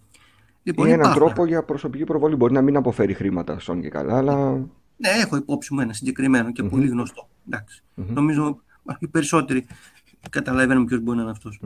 Ε, ο- ναι, υπάρχουν και άνθρωποι, ναι. Ε, δεν είναι ότι το κάνουν και από, από δόλο. εντο- Είναι ένα τέχνασμα, εντάξει. Είναι μέσα στα πλαίσια. αυτό όμως τι επιπτώσεις έχει σε αυτούς που τους ακολουθούν και ενημερώνονται από αυτά τα άτομα; ε, να τους μεταλαμπαδεύσει τη βλακεία του γενικότερα γιατί το συγκεκριμένο το άτομο που έχω στο μυαλό μου δεν διακρίνεται ξέρω εγώ και από κάποιο ιδιαίτερο υπόβαθρο δεν έχει να πει τίποτα ας πούμε οπότε θα χάσουν και την ώρα τους αυτοί που, που ακούνε ε, γενικά ρε παιδί μου θα δεις ε, πολύ περίεργο κόσμο ε, είναι κάτι καινούριο όλο αυτό και το, και το YouTube. Καταρχήν ζούμε μία περίοδο πολύ ξεχωριστή και, είμαι, και νιώθω τυχερός που το ζούμε αυτό, ότι μπορούμε να δημιουργήσουμε. Ξέρεις, κάποτε ήμασταν απέναντι σε όλο αυτό. Ήταν ε, οι ηθοποιοί συγκεκριμένα, οι σκηνοθέτες, η τηλεόραση, το ραδιόφωνο, η ραδιοφωνική παραγωγή. Εμείς ήμασταν οι ακροατές. Μμμ. Τώρα είμαστε εμείς οι δημιουργοί. Σε ένα κόσμο, ας πούμε, με πολλούς ε, παράγοντες πια. Δηλαδή υπάρχουν και αυτοί, αλλά υπάρχουν και εμείς πια. Δηλαδή βλέπεις από την παρέα μας, ας πούμε, τη διαδικτυακή, ξοδεύουμε πάρα πολύ χρόνο για να ακούμε ο ένας τον άλλον, το οποίο δεν γινόταν ποτέ. Έτσι. Φαντάζεσαι στο παρελθόν εγώ να έπαιζα ένα παιχνίδι, να το έγραφα σε μια βιντεοκασέτα, να πήγαινα σε ένα σπίτι, να, να δες το, το παιχνίδι που έπαιξα και που κάνω και σχολιασμό με τα ζόμπι. Ε, βλέπεις, η τεχνολογία μας έχει προσφέρει φοβερές δυνατότητες και ζούμε μια ωραία εποχή ως προς αυτό το σκέλος, γιατί νομίζω εγώ βαριέμαι πια να σου πω την αλήθεια, να δω τηλεόραση και να δω ταινίες τόσο πολύ. Θέλω να κάνω εγώ τις δικές μου ταινίες εισαγωγικά, όσο μπορώ, ή να δω τις δουλειές άλλων. Πάρα πολύ σημαντική εξέλιξη και πάρα πολύ σημαντικό το ότι είναι εύκολο για τον οποιονδήποτε πλέον να το κάνει. Ε, βέβαια. Παλιά ε, δεν μπορούσες... Ε, ναι, τι, η, η κάμερα θυμάσαι πόσο κόστιζε ε, και, το, και το φιλμ, έτσι. Τώρα ό,τι θες κάνεις, έχεις απεριόριστες δυνατότητες, έχεις ας πούμε και, ε, και εργαλεία το, του μοντάζ. Πράγματα απίστευτα. Μιας που είπες κάμερα, ένα από τα πολύ έτσι, μεγάλα δώρα που μου έχει κάνει ο πατέρας μου στο παρελθόν ήταν το 1995-96, το 96 νομίζω, που μου πήρε μια κάμερα η οποία είχε τότε 385.000 δραχμές. Ο μισθός του δεν νομίζω ότι ήταν τέτοιος. Ναι. Δηλαδή, φαντάσου πόσο ε, τρομερά έτσι ε, μεγάλο δώρο ήταν να σου πάρουν μια κάμερα και να μπορείς όντως να γυρίζεις μόνος σου πραγματάκια τα οποία θα τα βλέπεις μετά μέσω του βίντεο ή Ναι. συνδέοντας απευθείας την κάμερα. Θυμάσαι την, ε, πώς τη λέγανε την εκπομπή την Κυριακάτικη, την, ε, με τον Πιλάβιο, που στο τέλος είχε και ένα αφιέρωμα για όσους είχαν film Super 8 Ναι. ε, και δείχνανε τα, τα home video που φτιάχνανε. Το θυμάσαι αυτό; Όχι. Ναι. Δεν το- από τον Πιλάβιο θυμάμαι το, το παραμυθά μόνο. Ε, ε, πώς τη λεγότανε, Σαρανταποδαρούσα, Α, η Χιλιοποδαρούσα. Σαρ- η Χι- Σαρδα- Ναι, ναι, η Χιοποδαρούσα. Τώρα που το Νομίζω- λες θυμάμαι το σήμα της εκπομπής. Νομίζω αυτή η εκπομπή είχε και ένα αφιέρωμα στο τέλος με τα home video. Ε, τα Super 8 είναι προηγήθηκαν της βιντεοκασέτας. Ναι. Ε, που λες ε, τώρα ως προς το ερώτημα ε, και για την ποδοσφαιροποίηση ε, Μμμ. ξέρεις τι έχω παρατηρήσει και εσύ θα το έχεις παρατηρήσει Α- αυτό δεν υπάρχει παντού τελικώς σε μικρό ή μεγάλο βαθμό από το ε, Σοκοφρέτα ή Σερενάτα ξέρω εγώ Ναι, νομίζω ότι αποκτά δημοφιλία, οδηγεί τον κόσμο εκεί πέρα μετά στο να επιλέξει τελικά ομάδα, στρατόπεδο. Και γενικά πιστεύω οι άνθρωποι αντιλαμβάνονται τον κόσμο με τα δίπολα, με τα άκρα. Ε, μας έλεγε ο καθηγητής στο Πανεπιστήμιο για την ελληνική γλώσσα ότι δεν υπάρχει, υπάρχει λέξη για το ψηλός, για το κοντός, δεν υπάρχει λέξη για αυτόν που είναι μεσαίου ύψους. Μμμ. Ε, το ή χοντρός, λεπτός και ο, ο μέσος τι είναι. Δηλαδή βρίσκεις μια γενική λέξη, λες κέντρο, λες βορράς, νότος. Δηλαδή οι άνθρωποι αντιλαμβάνονται τον κόσμο από τα άκρα, από τις, Μμμ. από τις αντιθέσεις, από τα δίπολα ενδεχομένως. Οπότε στο πλαίσιο αυτό ε, έχουμε αυτή την τάση. Εγώ θυμάμαι, επειδή στο σπίτι μου είναι μπροστά σε μια πολυσύγναστη λεωφόρο, Μμμ. περνούσαν αυτοκίνητα και λεωφορεία, φορτηγά και καθόμουν και σε ένα χαρτί και έλεγα πόσα φορτηγά περάσανε, ξέρω εγώ 32, πόσα λεωφορεία 44, α, μάλιστα νικήσαν αυτοί. Ναι. Μην το ψάχνεις δηλαδή. Υπάρχει αυτή η τάση. Τώρα ε, η ποδοσφαιροποίηση τι σημαίνει, να υπάρχει φανατισμός, να υπάρχει μίσος, Μμμ. να, να περάσουμε δηλαδή στο, στο επόμενο στάδιο. Ε, και αυτό είναι μέσα στην ανθρώπινη φύση, η επιθετικότητα, ο πόλεμος. Ο αθλητισμός τι είναι, ένας θεσμοθετημένος πόλεμος ε, με, με αντίπαλα στρατόπεδα που Μμμ. συγκρούονται. Βέβαια με τον αγγλοσαξονικό τρόπο στο ποδόσφαιρο, με κανόνες, ως gentleman. Ναι. Ε, γενικά υπάρχει αυτή η τάση και στην πολιτική και στις ιδεολογίες και στις θρησκείες. Τώρα στα video games συμφωνώ έτσι ότι είναι λίγο κωμικό αυτό. Η αλήθεια είναι. Γιατί δεν το καταλαβαίνεις και πολύ για ποιο λόγο να συμβαίνει. Το καταλαβαίνω στο επίπεδο, ξέρεις, ε, Mercedes ή BMW, Ferrari ή McLaren, Μμμ. ε, Microsoft ή Sony, Nintendo ή Sega. Αυτό το καταλαβαίνω. Τώρα τον καυγά και το μίσος δεν το καταλαβαίνω, είναι η αλήθεια. Τι να Οκ. πω. Οκ, Μπορεί Νομίζω και αυτό. απαντήσαμε στο φίλο. Ναι. Ε, ίσως έχει κι, άλλες, ε, κι άλλα σκέλη ερώτησης, δεν θυμάμαι. Όχι, ναι, αυτά ήταν τα σκέλ, γιατί την ξαναείδα τώρα όσο ώρα μου απαντούσες. Ναι. Ναι, ναι, νομίζω τον καλύψαμε. Ε, έχεις το κανάλι. Το κανάλι ήταν ε, αυτός ο λόγος που είπες νωρίτερα, δηλαδή η ανάγκη του να υπάρξουν βίντεο προς τα έξω με την ελληνική γλώσσα ήταν ο λόγος δημιουργίας του καναλιού; Ο, το λόγος δημιουργίας ήταν να σώσω τους gamers από δύσκολα παιχνίδια, να τους δώσω εγώ τη λύση. Δηλαδή είχα ένα δύσκολο boss και το έβγαλα και λέω να θα κάνω ένα βίντεο να τους δείξω πώς βγαίνει αυτό το boss. Μμμ. Ε, χωρίς να έχω συνειδητοποιήσει βέβαια ότι αυτό το έχουν σκεφτεί ήδη κάποια εκατομμύρια και το έχουν κάνει και καλύτερα από μένα. Αλλά εγώ έτσι ξεκίνησα. Λέω, όπα κάνω λογαριασμό να ανεβάσω. Μάλιστα ξεκίνησε όλο αυτό από το Tomb Raider ε, Legend, αν δεν κάνω λάθος, γιατί ήταν, ήταν ένα boss που πετάγανε κάτι αστραπές, τέλος πάντων. Μμμ. Θυμάσαι εκεί; Ναι, Δεν ξέρω βέβαια. το έχεις δει. Ναι, Το ναι, Legend. ναι, ναι, ναι. Ήταν ένα, μια, μια μπλε σφαίρα που πετούσε κάτι μπλε αστραπές Μμμ. και δεν μπορούσες να καταλάβεις τι γίνεται.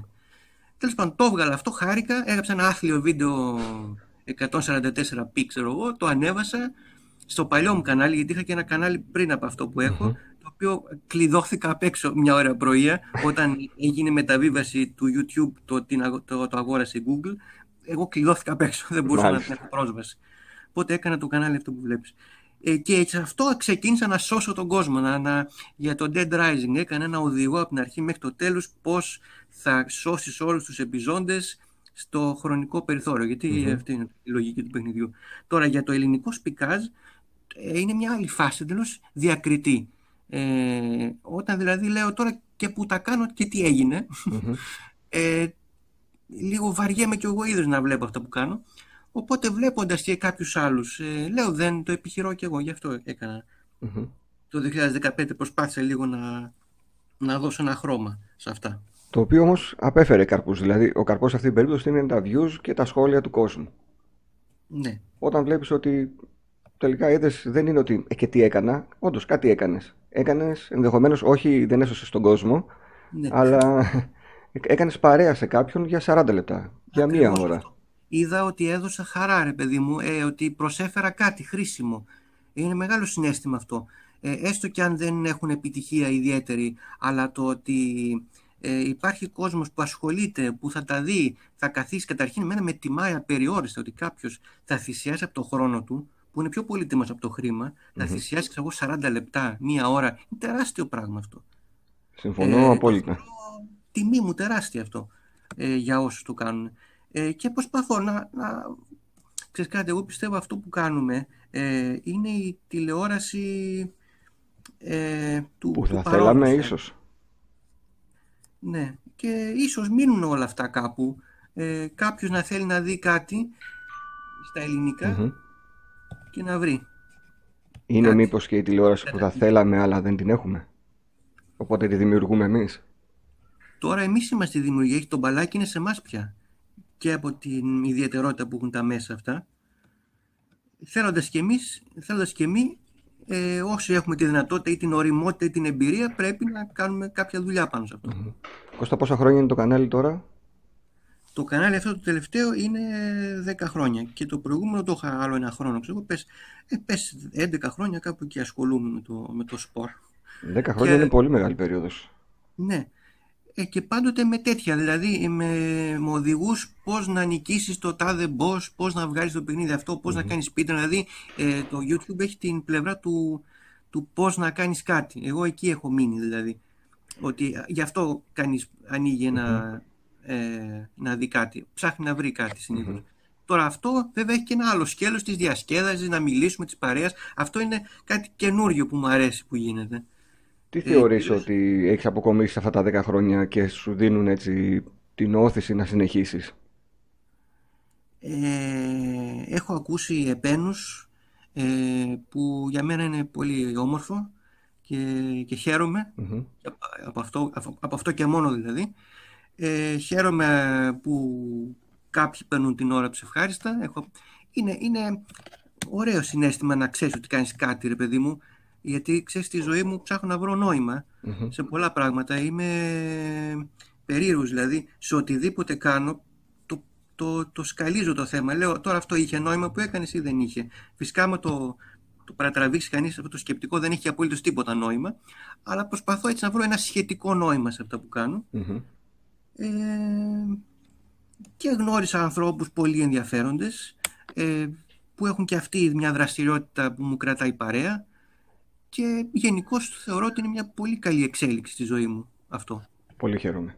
Ναι. Και τι θα μπορούσε να συμβεί ώστε να δώσει ένα τέλος στο κανάλι ή αν έχεις φτάσει κοντά σε, σε φάση που θα πεις ε, το κλείνω.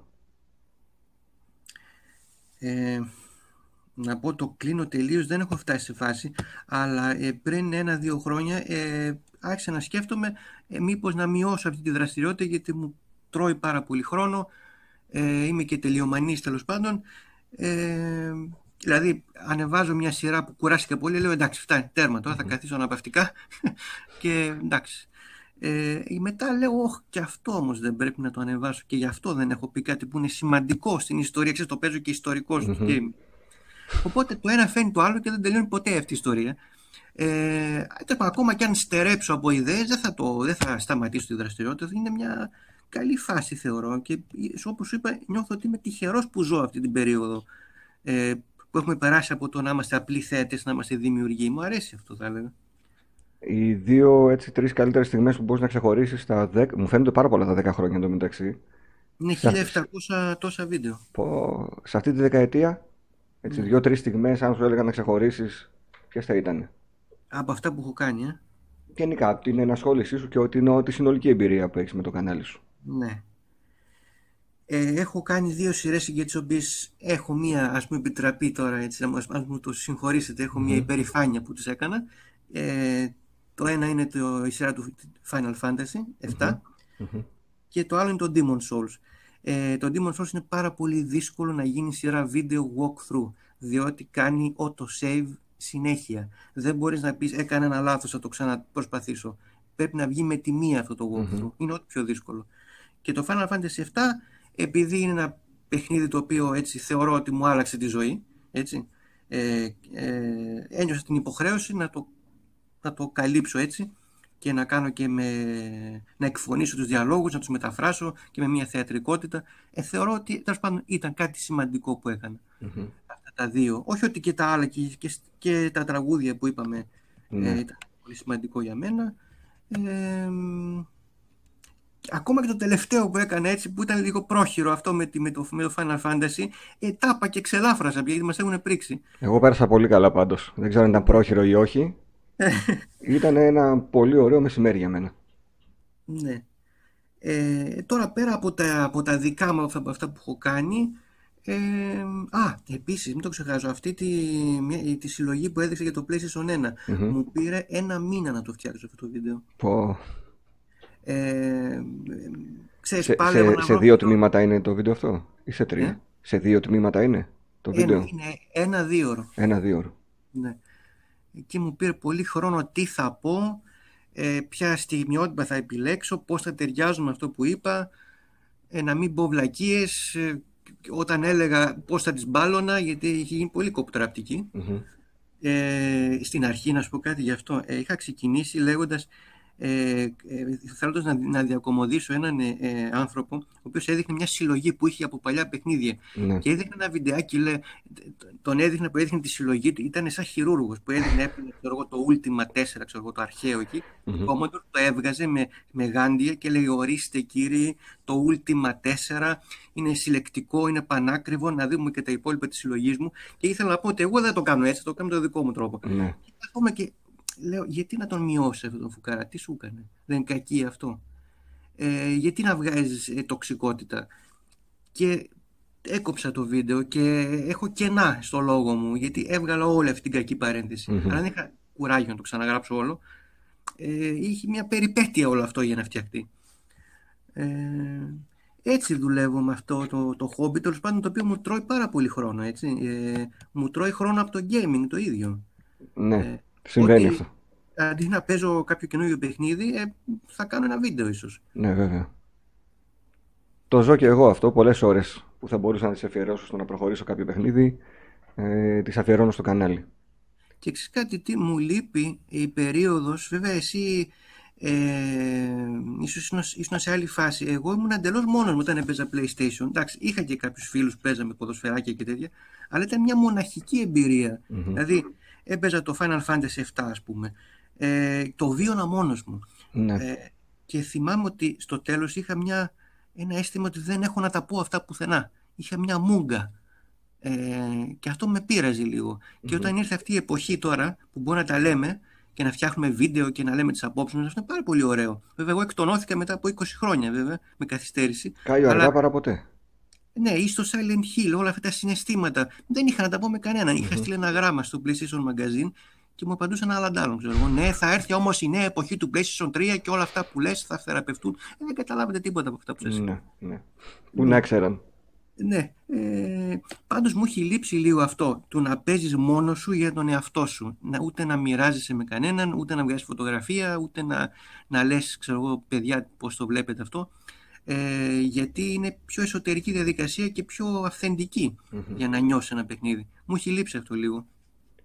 Α, δεν ξέρω τώρα ποια από τις ερωτήσεις που θέλω να σου κάνω ταιριάζει πιο πολύ γιατί με έχεις, ε, Πάρει α- γαμπάρι. μου, όχι, μου έχεις απαντήσει ήδη σε κάποια πράγματα αλλά θέλω να ρωτήσω κάτι συγκεκριμένα. Τέλος πάντων, πάμε σε αυτό. Πώς καταφέρνεις, Ναι. σε αυτό που είπες ότι είναι πιο προσωπική η διαδικασία, να συγκεντρωθείς και να αφιερωθείς σε ένα παιχνίδι και Μμμ. δεν υποκύπτεις στην πληθώρα τίτλων, στις χαμηλές τιμές, στις υπηρεσίες. Πώς το καταφέρνεις; Εγώ, ας πούμε, δεν το καταφέρνω εύκολα. Ε, από ξέρω κεφαλιά που δεν θέλω να προσαρμοστώ στην νέα εποχή. Ε, εγώ έχω μείνει με το εξής. Θεωρώ ότι η αγορά και η ιδιοκτησία ενός παιχνιδιού είναι μέρος της εμπειρίας και της απόλαυσης του gaming. Δηλαδή να πάω να το διαλέξω και να πληρώσω όσο κάνει. Ή αν το βρω φτηνά, μπράβο, μαγιά μου. Αλλά ε, να μην το έχω περίπου δωρεάν. Αυτό δεν μπορώ να το, ε, να το κάνω να λειτουργεί μέσα μου. Όταν είχα το PlayStation Portable το έκανα, το χακαρισα ε, το μοναδικό δηλαδή που έκανα. Ε, είχα στη διάθεσή μου, ξέρω εγώ, κατέβασα 50 παιχνίδια και αυτός που συμβαίνει με όλους. Ε, δεν έπαιξα τίποτα στο τέλος. Γιατί δεν είχα την αίσθηση ότι κάτι μοναδικό συμβαίνει εδώ. Ήταν ένα παιχνίδι, ωραίο, εντάξει, το επόμενο. Άρα το, το κυρίως το εστιάζει στο ότι πλήρωσα για κάτι, είναι δικό μου και επειδή το πλήρωσα και είναι δικό μου θα ασχοληθώ ναι, όπως το, αρμόζει. Ναι. Σε, σε βάζει ένα πλαίσιο Δεν σε αφήνει να χάνεσαι. Ναι. Μακάρι να μπορούσα να βρω έναν τρόπο να μην πληρώνω τόσα λεφτά και να συγκεντρώνομαι. Ίσως πρέπει να το δοκιμάσω κι αυτο Πάμε λίγο στους τίτλους. Ναι. Final Fantasy που ξέρουμε όλοι ότι το λατρεύεις. Το παιχνίδι τη σειρά γενικότερα. Ναι. Με ποιο χαρακτήρα ταυτίζεσαι από το παιχνίδι και γιατί σε κέρδισε το συγκεκριμένο, καθώς και ποιο, ήταν, ποιο είναι το αγαπημένο σου από όλη τη σειρά; Ε, με ποιο χαρακτήρα ταυτίζομαι; Ε, με την ομάδα Cloud, Tifa, Barrett έτσι στην αρχικη Ε, είναι, είναι η μουσική που σου δημιουργεί το συνέστημα, η οποία είναι νοσταλγική από μόνη της δηλαδή, και όταν το έπαιζα τότε σου δημιουργούσε ένα αίσθημα νοσταλγίας. Ακόμα και τα γραφικά αυτά του τύπου Lego, ε, αυτά για το 1997 που βγήκε, ήταν απειρχιωμένα ήδη. Ήταν ρετρό από μόνο του το παιχνίδι. Ναι, εγώ να σου πω ότι το Final Fantasy 7 στο PlayStation 1 δεν το έπαιξα γιατί δεν μου άρεσαν τα γραφικά που έβλεπα στο κουτάκι. Ναι. μία μοναδική εμπειρία. Ναι.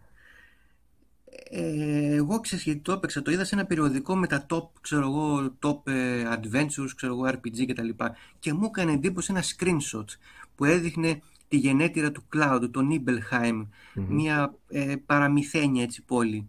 Και, και δίπλα είχε ένα άλλο παιχνίδι, το Broken Sword, με τον George που πήγαινε στο νοσοκομείο, ξέρω εγώ. Και αυτές οι εικόνες μου δημιούργησαν μια επιθυμία να τα παίξω αυτά τα παιχνίδια για κάποιο λόγο, χωρίς να έχω ιδέα ούτε από adventure ούτε από RPG. Δηλαδή σε παιχνίδια που παίζεις στο δικό σου χρόνο και όχι σε πραγματικό. Ναι. Ε, και αγόρασα ένα οδηγό στρατηγικής και με βοήθεια, φυσικά δεν μπορούσα να παίξω RPG έτσι κατευθείαν, είναι δύσκολο. Ε, και ήταν μια μαγεία όλη αυτή η εμπειρία, το, το πρωτόγνωρο, τα συναισθήματα, οι ερωτικές αυτές ιστορίες, συστηματικέ. Ένα, ένα πόλεμος και ειρήνη τέλος πάντων σε βίντεο παιχνίδι. Μου έκανε τρομερή εντύπωση, δηλαδή, σαν εμπειρία. Ήταν ένα. Τι να πω, με συνεπήρε όλο αυτό. Ε, και το Tomb Raider βέβαια γιατί θυμάμαι το παίζαμε όλοι οι φοιτητές, άλλος έκανε τα άλματα, εγώ είχα αναλάβει το, το, τους πυροβολισμούς, άλλος ξέρω τους γρίφους. Τους γρίφους. Ήταν ωραία φάση αυτό. Ε, το Metal Gear Solid, εντάξει, είναι τρομερό παιχνίδι. το θεωρώ το καλύτερο του PlayStation. Το Silent Hill, γνωστά πράγματα, τα έχω πει θα, βέβαια. Θα σε πάω, θα σε πάω και σε αυτά. Στο, ναι. Από τα Final Fantasy το αγαπημένο το 7. Το αγαπημένο το 7, ναι, και μετά το 9. Και μετά το 9. Το remake του 7 που το έπαιξε έτσι τώρα πρόσφατα κιόλας; Ναι. Ε, η αλήθεια είναι δεν είναι αυτό που περίμενα και που ήθελα να είναι. Είναι καλό παιχνίδι βέβαια. Ε, όλο το πρόβλημα ξεκινάει από την απληστία της Square. Δηλαδή ένα παιχνίδι το οποίο είναι, ε, έχει μια συγκεκριμένη διάρκεια αποφάσισε να το κόψει σε κομμάτια. Με τη δικαιολογία δήθεν ότι είναι τεράστιο σε κλίμακα παιχνίδι και δεν μπορεί να κάνουμε remake ενός τέτοιου παιχνιδιού μια μπουρδα άνευ προηγουμένου.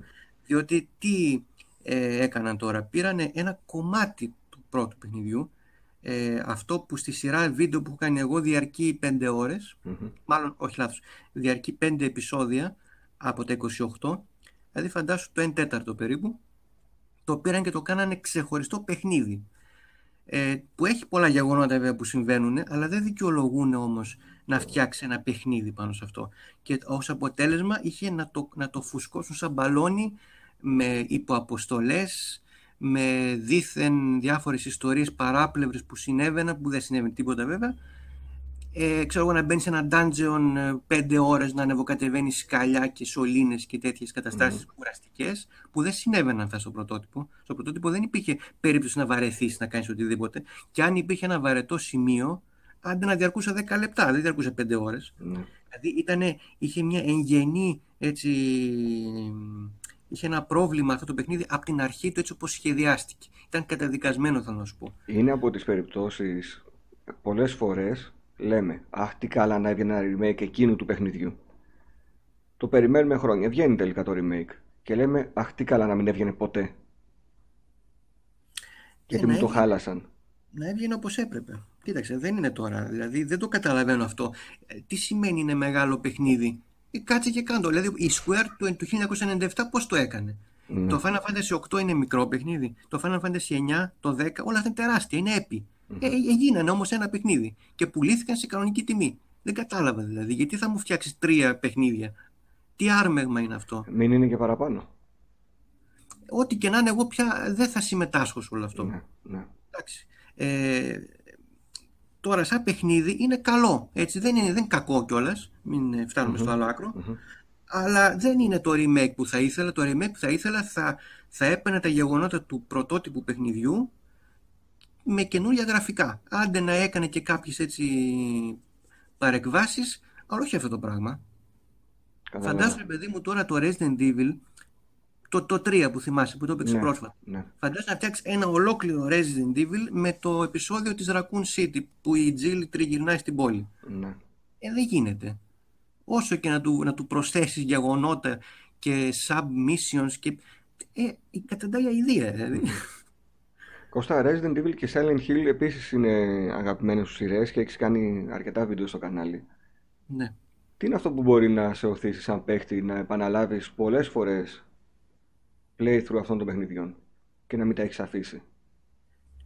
Ε, μου αρέσει στο Resident Evil το εξής ότι μαζεύεις πράγματα, ότι σε οθεί το παιχνίδι να κάνεις οικονομία και σωστή διαχείριση. Μένα μου αρέσει αυτό σαν είδος gameplay. Δεν μιλάω τώρα ούτε για το χώρο στο, το στοιχείο, ούτε για τίποτα. Μιλάω για αυτό το, το, το inventory management που λένε. Ε, και ως προς τα save, δηλαδή να πεις είμαι τώρα στο, στο hall, πρέπει να μετακινηθώ μέχρι την δυτική πτέρυγα που γίνεται ένας πανικός από ζόμπι και διάφορα. Θα τα καταφέρω να περάσω αλόβητος. Θα το, θα το, θα το προσπαθήσω. Μία, δύο, πέντε. Ε, αυτό σου δίνει ένα αίσθημα βελτίωσης. Ε, θα μάθεις τα patterns των εχθρών. Ε, εμένα μου αρέσει σε ένα παιχνίδι να βελτιώνομαι να μου βάζει δύσκολα και να, και να βρίσκω τη λύση. Ε, το Resident Evil ε, και το 1 και το 2 και το 3 και το Code Veronica και όλα αυτά έχουν αυτό το ίδιο στυλ. Σου βάζουν ένα puzzle, πέρα από τα ίδια τα puzzle, puzzle επιβιωσης Ε, και χαίρομαι να το, να το λύνω αυτό κάθε φορά. Ε, βέβαια, κάθε φορά το ξέρω πια απ' έξω και ανακατοτά. Θα μου πεις τώρα αυτή είναι η ερώτηση. Ναι. Πώς μπορείς και κάνεις το ίδιο και το ίδιο και το ίδιο έτσι σαν μανιακός. Ε, ναι, αυτό είναι ένα λίγο προβληματικό θέμα. Ε, το κάνω και επειδή βλέπω ότι αρέσει και στα παιδιά που, που, βλέπω. Δηλαδή υπάρχει κόσμος που θέλει να δει κάτι τέτοιο και μπαίνω και εγώ σε αυτή τη διαδικασία. Μπορεί να μην το έπαιζα τόσες φορές αν δεν υπήρχε το YouTube, να είμαι ειλικρινής. Θα το έπαιζα μόνος μου εννοείται, αλλά όχι τόσο. Να θυμίσω στα παιδιά που ενδεχομένως δεν έτυχε να ακούσουν τότε που το είχα αναφέρει ότι πρόσφατα πριν από μερικούς μήνες έπαιζα το Resident Evil το 3 το παλιό, το Nemesis, το καλό και κάποια στιγμή χάλασε το save αρχείο που είχα και ο μόνος που σκέφτηκα κατευθείαν ήσουν εσύ για να σου πω εσύ Κώστα έχω, έφτασα μέχρι εκεί είχα αυτά τα αντικείμενα μαζί μου και δεν έχω save μήπως έχει save; Να μου στείλεις. Αυτός το είπα 4.30 το μεσημέρι και μου ναι. λες δεν έχω αλλά κάτι θα κάνω ναι. Και έπαιξε το παιχνίδι, 11 η ώρα το βράδυ μου λες: Πάρε το save file που θέλεις. Ναι. Πράγμα το οποίο σημαίνει ότι ξέρεις τον χάρτη απ' έξω, ξέρεις ακριβώς τι πρέπει να κάνεις, πού πρέπει να πας, πού βρίσκονται τα αντικείμενα που είχα εγώ, ώστε να μου στείλεις ακριβώς. Είναι πολύ μικρή διαφορά το αρχείο που είχα. Ε, είναι, είναι εκπληκτικό το ότι βρίσκεις ακόμα τη διάθεση μια άσχετη μέρα που ένας σου ζήτησε ένα αρχείο να κάτσεις να παίξεις ένα παιχνίδι που το ξέρεις απ' έξω και ανακατοτά. Εντάξει, όχι ένας, εντάξει, ένας φίλος πολύ αγαπητός, διαδικτυακός. Ναι, ρε φίλε, αλλά εγώ σου είπα Κώστα όποτε μπορείς, όποτε έχεις διάθεση να παίξεις Resident. Ε, άλλο που δεν ήθελα. Εντάξει. Αυτό μου είπες και στο μήνυμα. Και επίσης, δεν ξέρω αν παρατήρησε, σου παρέδωσα grenade launcher με freeze rounds που είναι πολύ αποτελεσματικές. Εννοείται ότι το παρατήρησα. Είχα φορτωμένο έτσι με όλα αυτά. Εννοείται, δεν σε πήρα εννοείται. γυμνό στη μάχη.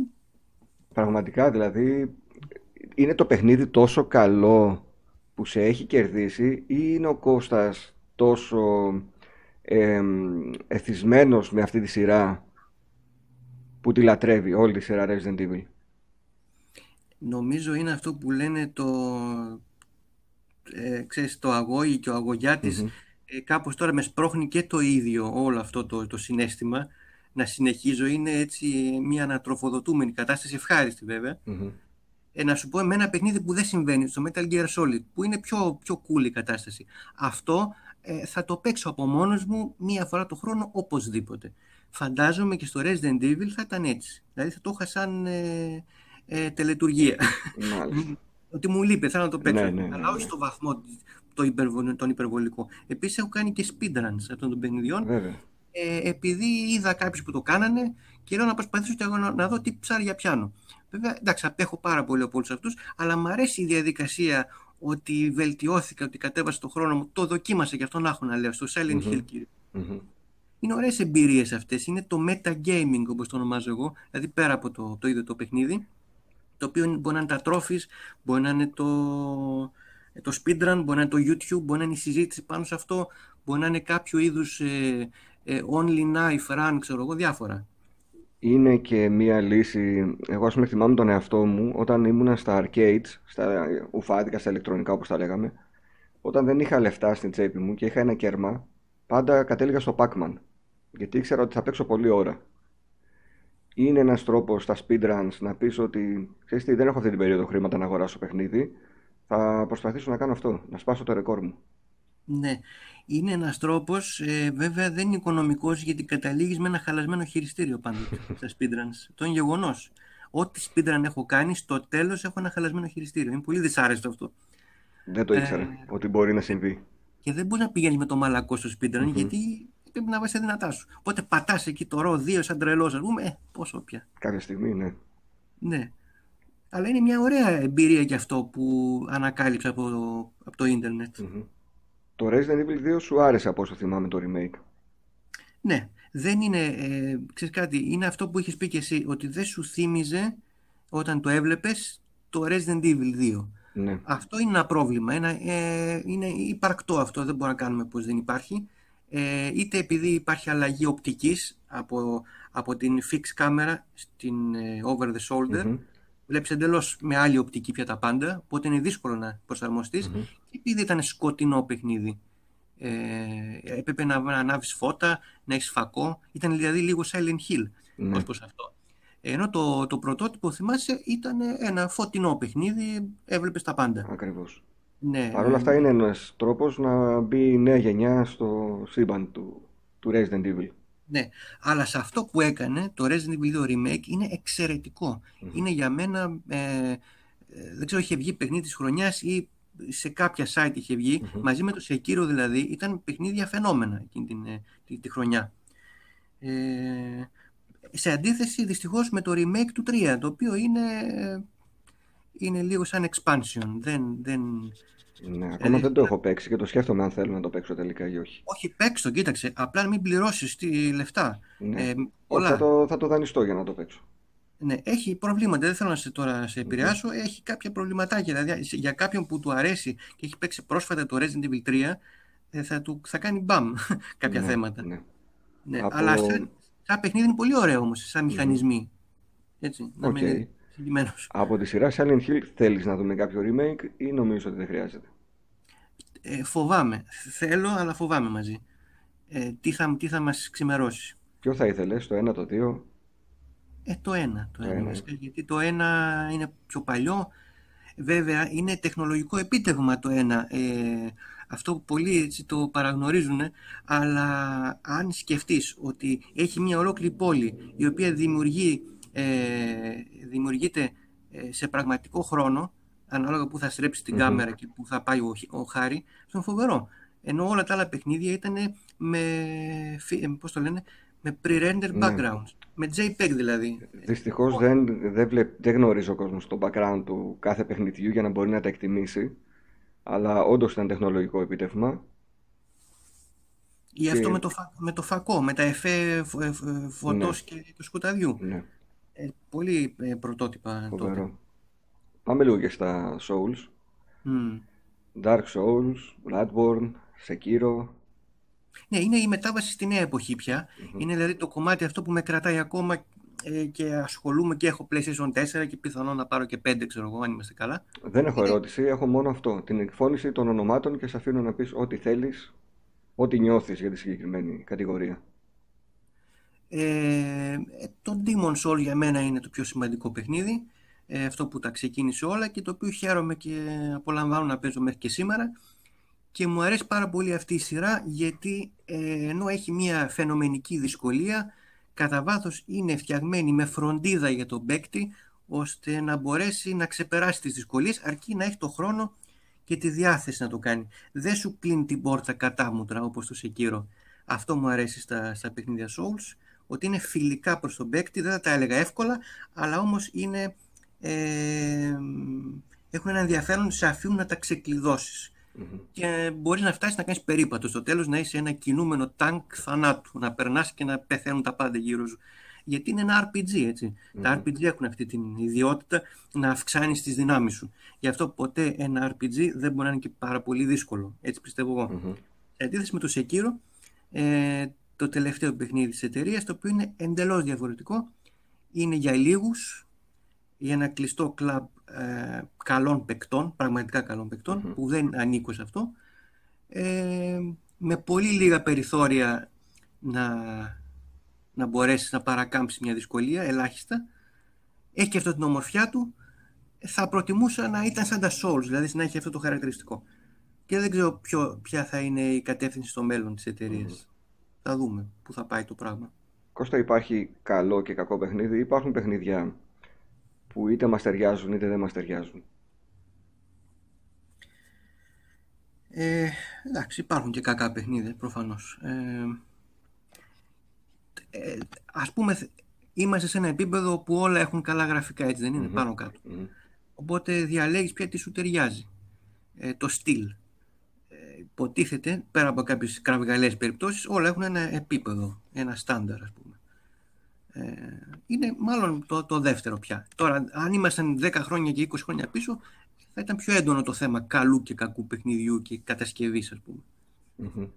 Πιστεύω. Από τους κόσμους αυτούς που αναφέραμε τώρα, όλα αυτά τα παιχνίδια, πού θα ήθελες να βρεθείς αν μπορούσες; Σε ποιον κόσμο, σε ποια περιοχή; Στου, στου Crash Bandicoot που είναι χαρούμενος και ε, μπορείς να επιβιώσεις. Καμία σχέση με αυτούς που αναφέραμε εδώ μεταξύ. Πού να βρεθώ, στους απέθαντους και στους βρικόλακες και στις, στις, στις ψυχές που θέλουν να μου φάνε την ψυχή μου. Κορόιδο. Μπορεί να ήθελες να πας κάπου στο Final Fantasy, μπορεί να ήθελες να κάνεις ένα πέρασμα από τη Raccoon City. Ε, ναι. Στο Final Fantasy, ναι, όντως είναι μια καλή λύση. Στον κόσμο του Final Fantasy 7.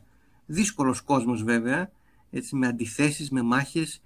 Του 9 είναι πιο παραμυθένιος, ίσως θα μου τέριαζε περισσότερο. Αν σε έπαιρνε έτσι σαν πιόνι και σε έβαζα κάπου εκεί στον κόσμο, προσανατολίζεσαι κατευθείαν, ξέρεις που είναι οι περιοχές; Δηλαδή, να με... Σε παίρνω και σε αφήνω στον κόσμο, στο χάρτη του Final Fantasy, σε μια περιοχή σαν πιόνι. Α, να πραγματοποιηθεί αυτός ο εφιάλτης. Ναι, δηλαδή. ναι, ναι. Ξέρεις μπω σε που, αυτό. που πηγαίνεις, ότι προς τα εκείνη η τάδε περιοχή, προς τα εκείνη η τάδε... Φαντάζομαι θα μου έρθει τα blast, δεν θα είναι εύκολα τα πράγματα. Ε, αν το κάνεις περπατητό, ε, Μμμ. από μια άλλη οπτική και φυλάγοντας μη σε φάνε λάχανο, ναι, θα είναι δύσκολα τα πράγματα. Θα κρυφτώ πίσω από κάποια γωνία, κάποιο, κάποιο βαρέλι, δεν ξέρω τι θα κάνω. Τις, τις ξέρεις όμως τις περιοχές σχεδόν απ' έξω.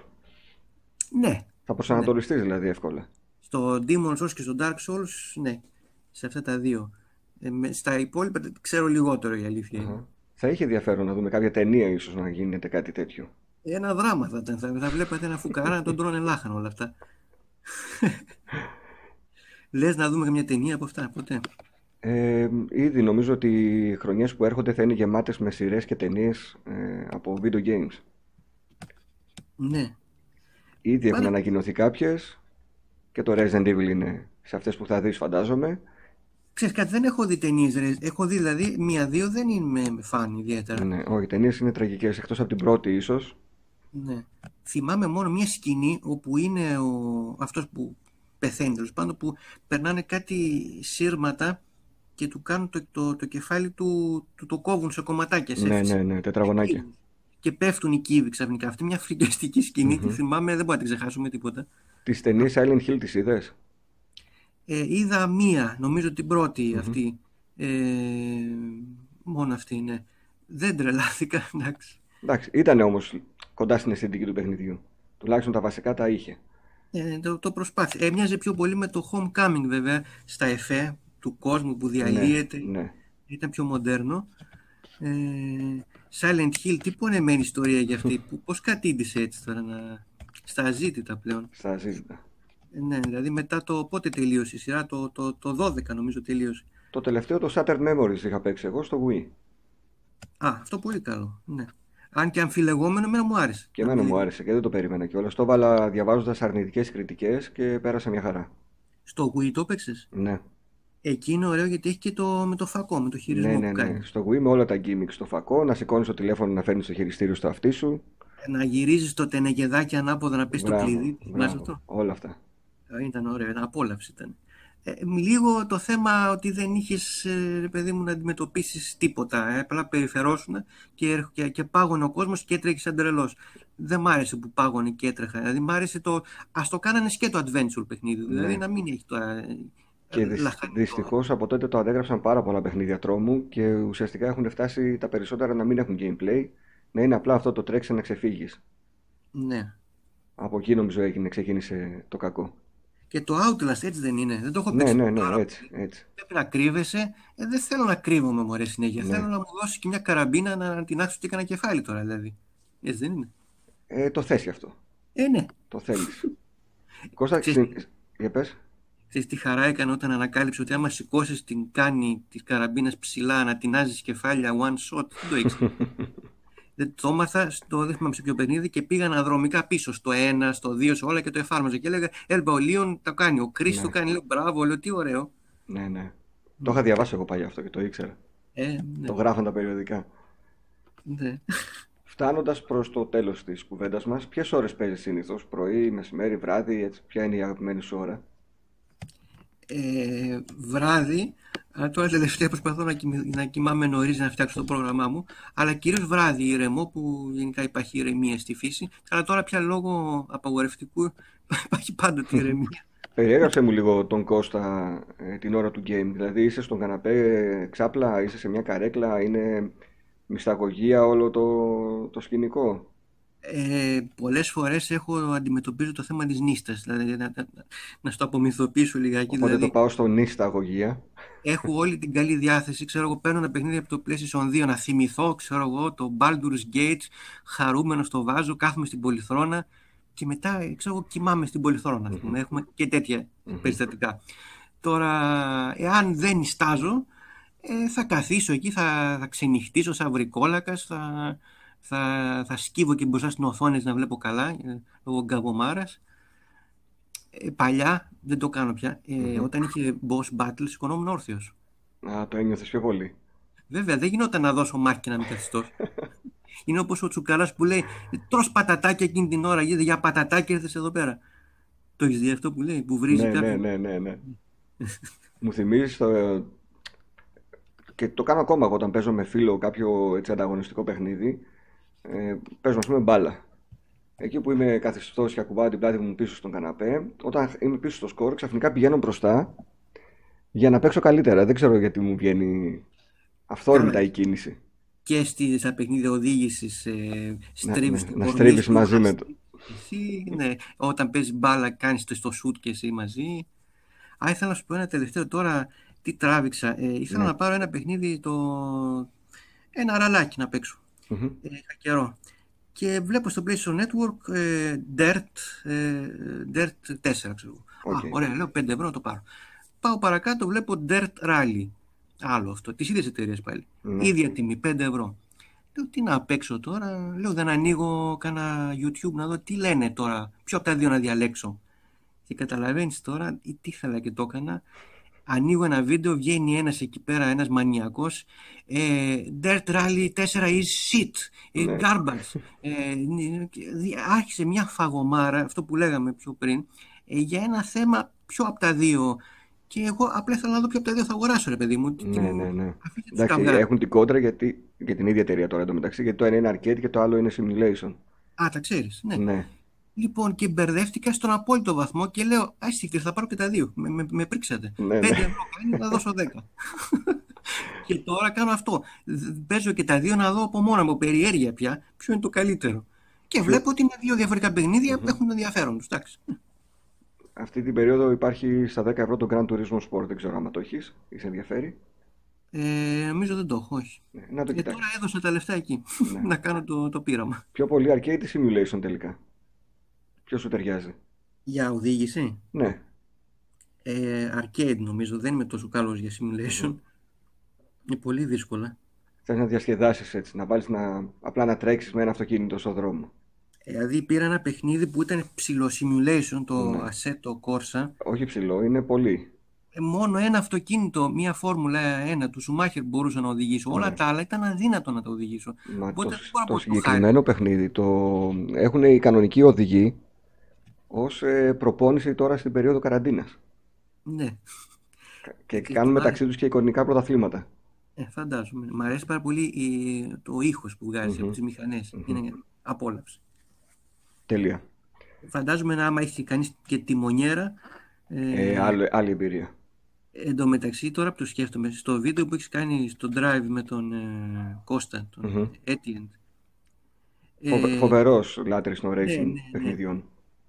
Εγώ περίμενα θα γινόταν κανείς πανικός από κάτω λόγω φανμποϊσμού. Ευτυχώς ήταν ήρεμα τα πράγματα. Όχι, είναι ήρεμος και ο Κώστας, οπότε Ναι. ναι. Ο οποίος είχε τη μονιέρα με κανονικά όλο το, το κάθισμα, αλλά κάποια στιγμή σε κουράζει το σύνδεσε, αποσύνδεσε, ξέρεις, θέλει να έχεις ένα χώρο αφιερωμένο για αυτό το, το στυλ παιχνιδιού. Εγώ έχω τρομερό πρόβλημα χώρου και, και στισίματος, δηλαδή ό,τι πιο πρακτικό και εύκολο αυτό. Δηλαδή και το Wii U ήθελα να έχω και το Wii δεν, δεν μπορώ πια να έχω αυτά τα Ναι. καλωδιάκια. Ξέρεις κάτι, έχω και μια γάτα η οποία μασάει τα καλώδια. και το, το καλωδιάκι η είναι αυτή του Wii είναι, ξέρεις πόσες φορές την έχω βγάλει από τα δόντια της. Λέω τελείως, άμα το φάει, Ναι, ναι. τελείως. Για, τον, για την μπάραλες, τον αισθητήρα ε, που μπαίνει Ναι, στην είναι τηλεόραση. κρίμα, ναι. Ναι, ναι, είναι, είναι όντως πολύ λεπτό καλώδιο. Δεν μπορούσαν να το βάλουν να είναι λίγο πιο χοντρό τώρα. Έλαντε, έλαντε. Ναι. Κώστα, φτάσαμε στο τέλος. Ναι. Λοιπόν, τελειώνοντας, θέλω να σου πω μια ιδέα για βίντεο που Ό,τι θες. σκέφτηκα. Λοιπόν, ε, είχε πει ο Άρωτολο να κάνω τα, τις κορυφαίες κακές αγορές ever. Λοιπόν, αυτό όμως πώς θα γίνει, δεν το κάνω μόνος μου. Εγώ θα πω, ξέρω εγώ, τα περιστατικά, θα λέω, ξέρω εγώ, έψαχνα για χρόνια να βρω φορτιστή και μπαταρίες 3α και, ε, με τα χρόνια και τελικά το βρήκα, δω- έδωσα 40 ευρώ και όταν πήγα σπίτι ανακάλυψα ότι ε, είναι ο φορτιστής μου για 2α είχε και 3α. Απλά έπρεπε λίγο να το πάσει την μπαταρία λίγο πιο κάτω τέλος Μπράβο. πάντων. Θα πω αυτές τις, τις τρέλες. Ε, αυτές βέβαια θα, κάποιος θα πρέπει να γράψει το σενάριο, ας πούμε, έτσι, το, το κείμενο, θα το αναλάβει ο Άρωτολ που είναι και ευρηματικός. Μμμ. Ε, εσύ θα αναλάβεις έτσι που είσαι σαν παρουσιαστής. Ε, Μάλιστα. ε, θα, θα, θα το εκφωνήσεις εσύ ρε παιδί μου. Εντάξει, όλο ό,τι αυτό, θες, ό,τι θες. Αλλά με ύφος σοβαρό, όπως όταν, είχες, ε, όταν παρουσιάζεις τις κονσόλες που λες τώρα θα εξετάσουμε αυτό, Μμμ. η μία πλευρά έχει αυτές τις θύρες. Αλλά το λες, δηλαδή, ε, πιστεύω θα γίνει viral ε, να, τις βλακίες αυτές να τις λες σοβαρά ας πούμε, και επίσημα.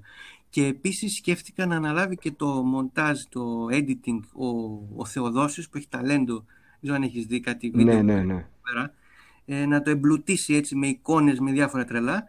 Και αυτό θα πάει καλά μόνο έτσι όμως, με collaboration. Αυτό Άρα σκέφτηκα. αυτό και μόνο να έλεγες εσύ χωρίς να βλέπουμε τίποτα τις εμπειρίες σου, πάλι καλά θα πήγαινε. Εγώ έχω κλάψει, να ξέρεις. Δηλαδή, ξέρω, τι, τι- τι να σου πω τώρα, έχω άπειρες στιγμές που έχεις πει και κλαίω. Κλαίω. Βάζω έτσι τον εαυτό μου να το ζει και κλαίω. Ναι, όχι, Όπως- λέμε όπως τώρα αυτό για με να το πάει πολύ φορτιστή. ψηλά, ας πούμε, να δούμε, να βάλουμε τους καλύτερους σε κάθε τομέα, έτσι, να κάναμε ένα ιδανικό. Εντάξει, ό,τι, ό,τι θέλεις, ό,τι σκεφτείς είμαι μέσα. Ναι. Σε ευχαριστώ πάρα πολύ που ήρθες και τα είπαμε. Και εγώ σε ευχαριστώ που μ' άφησες και έβγαλα το, όλο αυτό το παραλήρημα πρωινιάτικα. Μου άρεσε πάρα πολύ εμένα, ήταν πολύ ωραία. Μία Ε. ώρα και 43 λεπτά έχουμε γράψει. Τέλεια Ναι. πέρασε ο χρόνος, ήπια τον καφέ μου, άκουσα ενδιαφέροντα πράγματα. Ναι. Ελπίζω να τα ξαναπούμε κάποια στιγμή.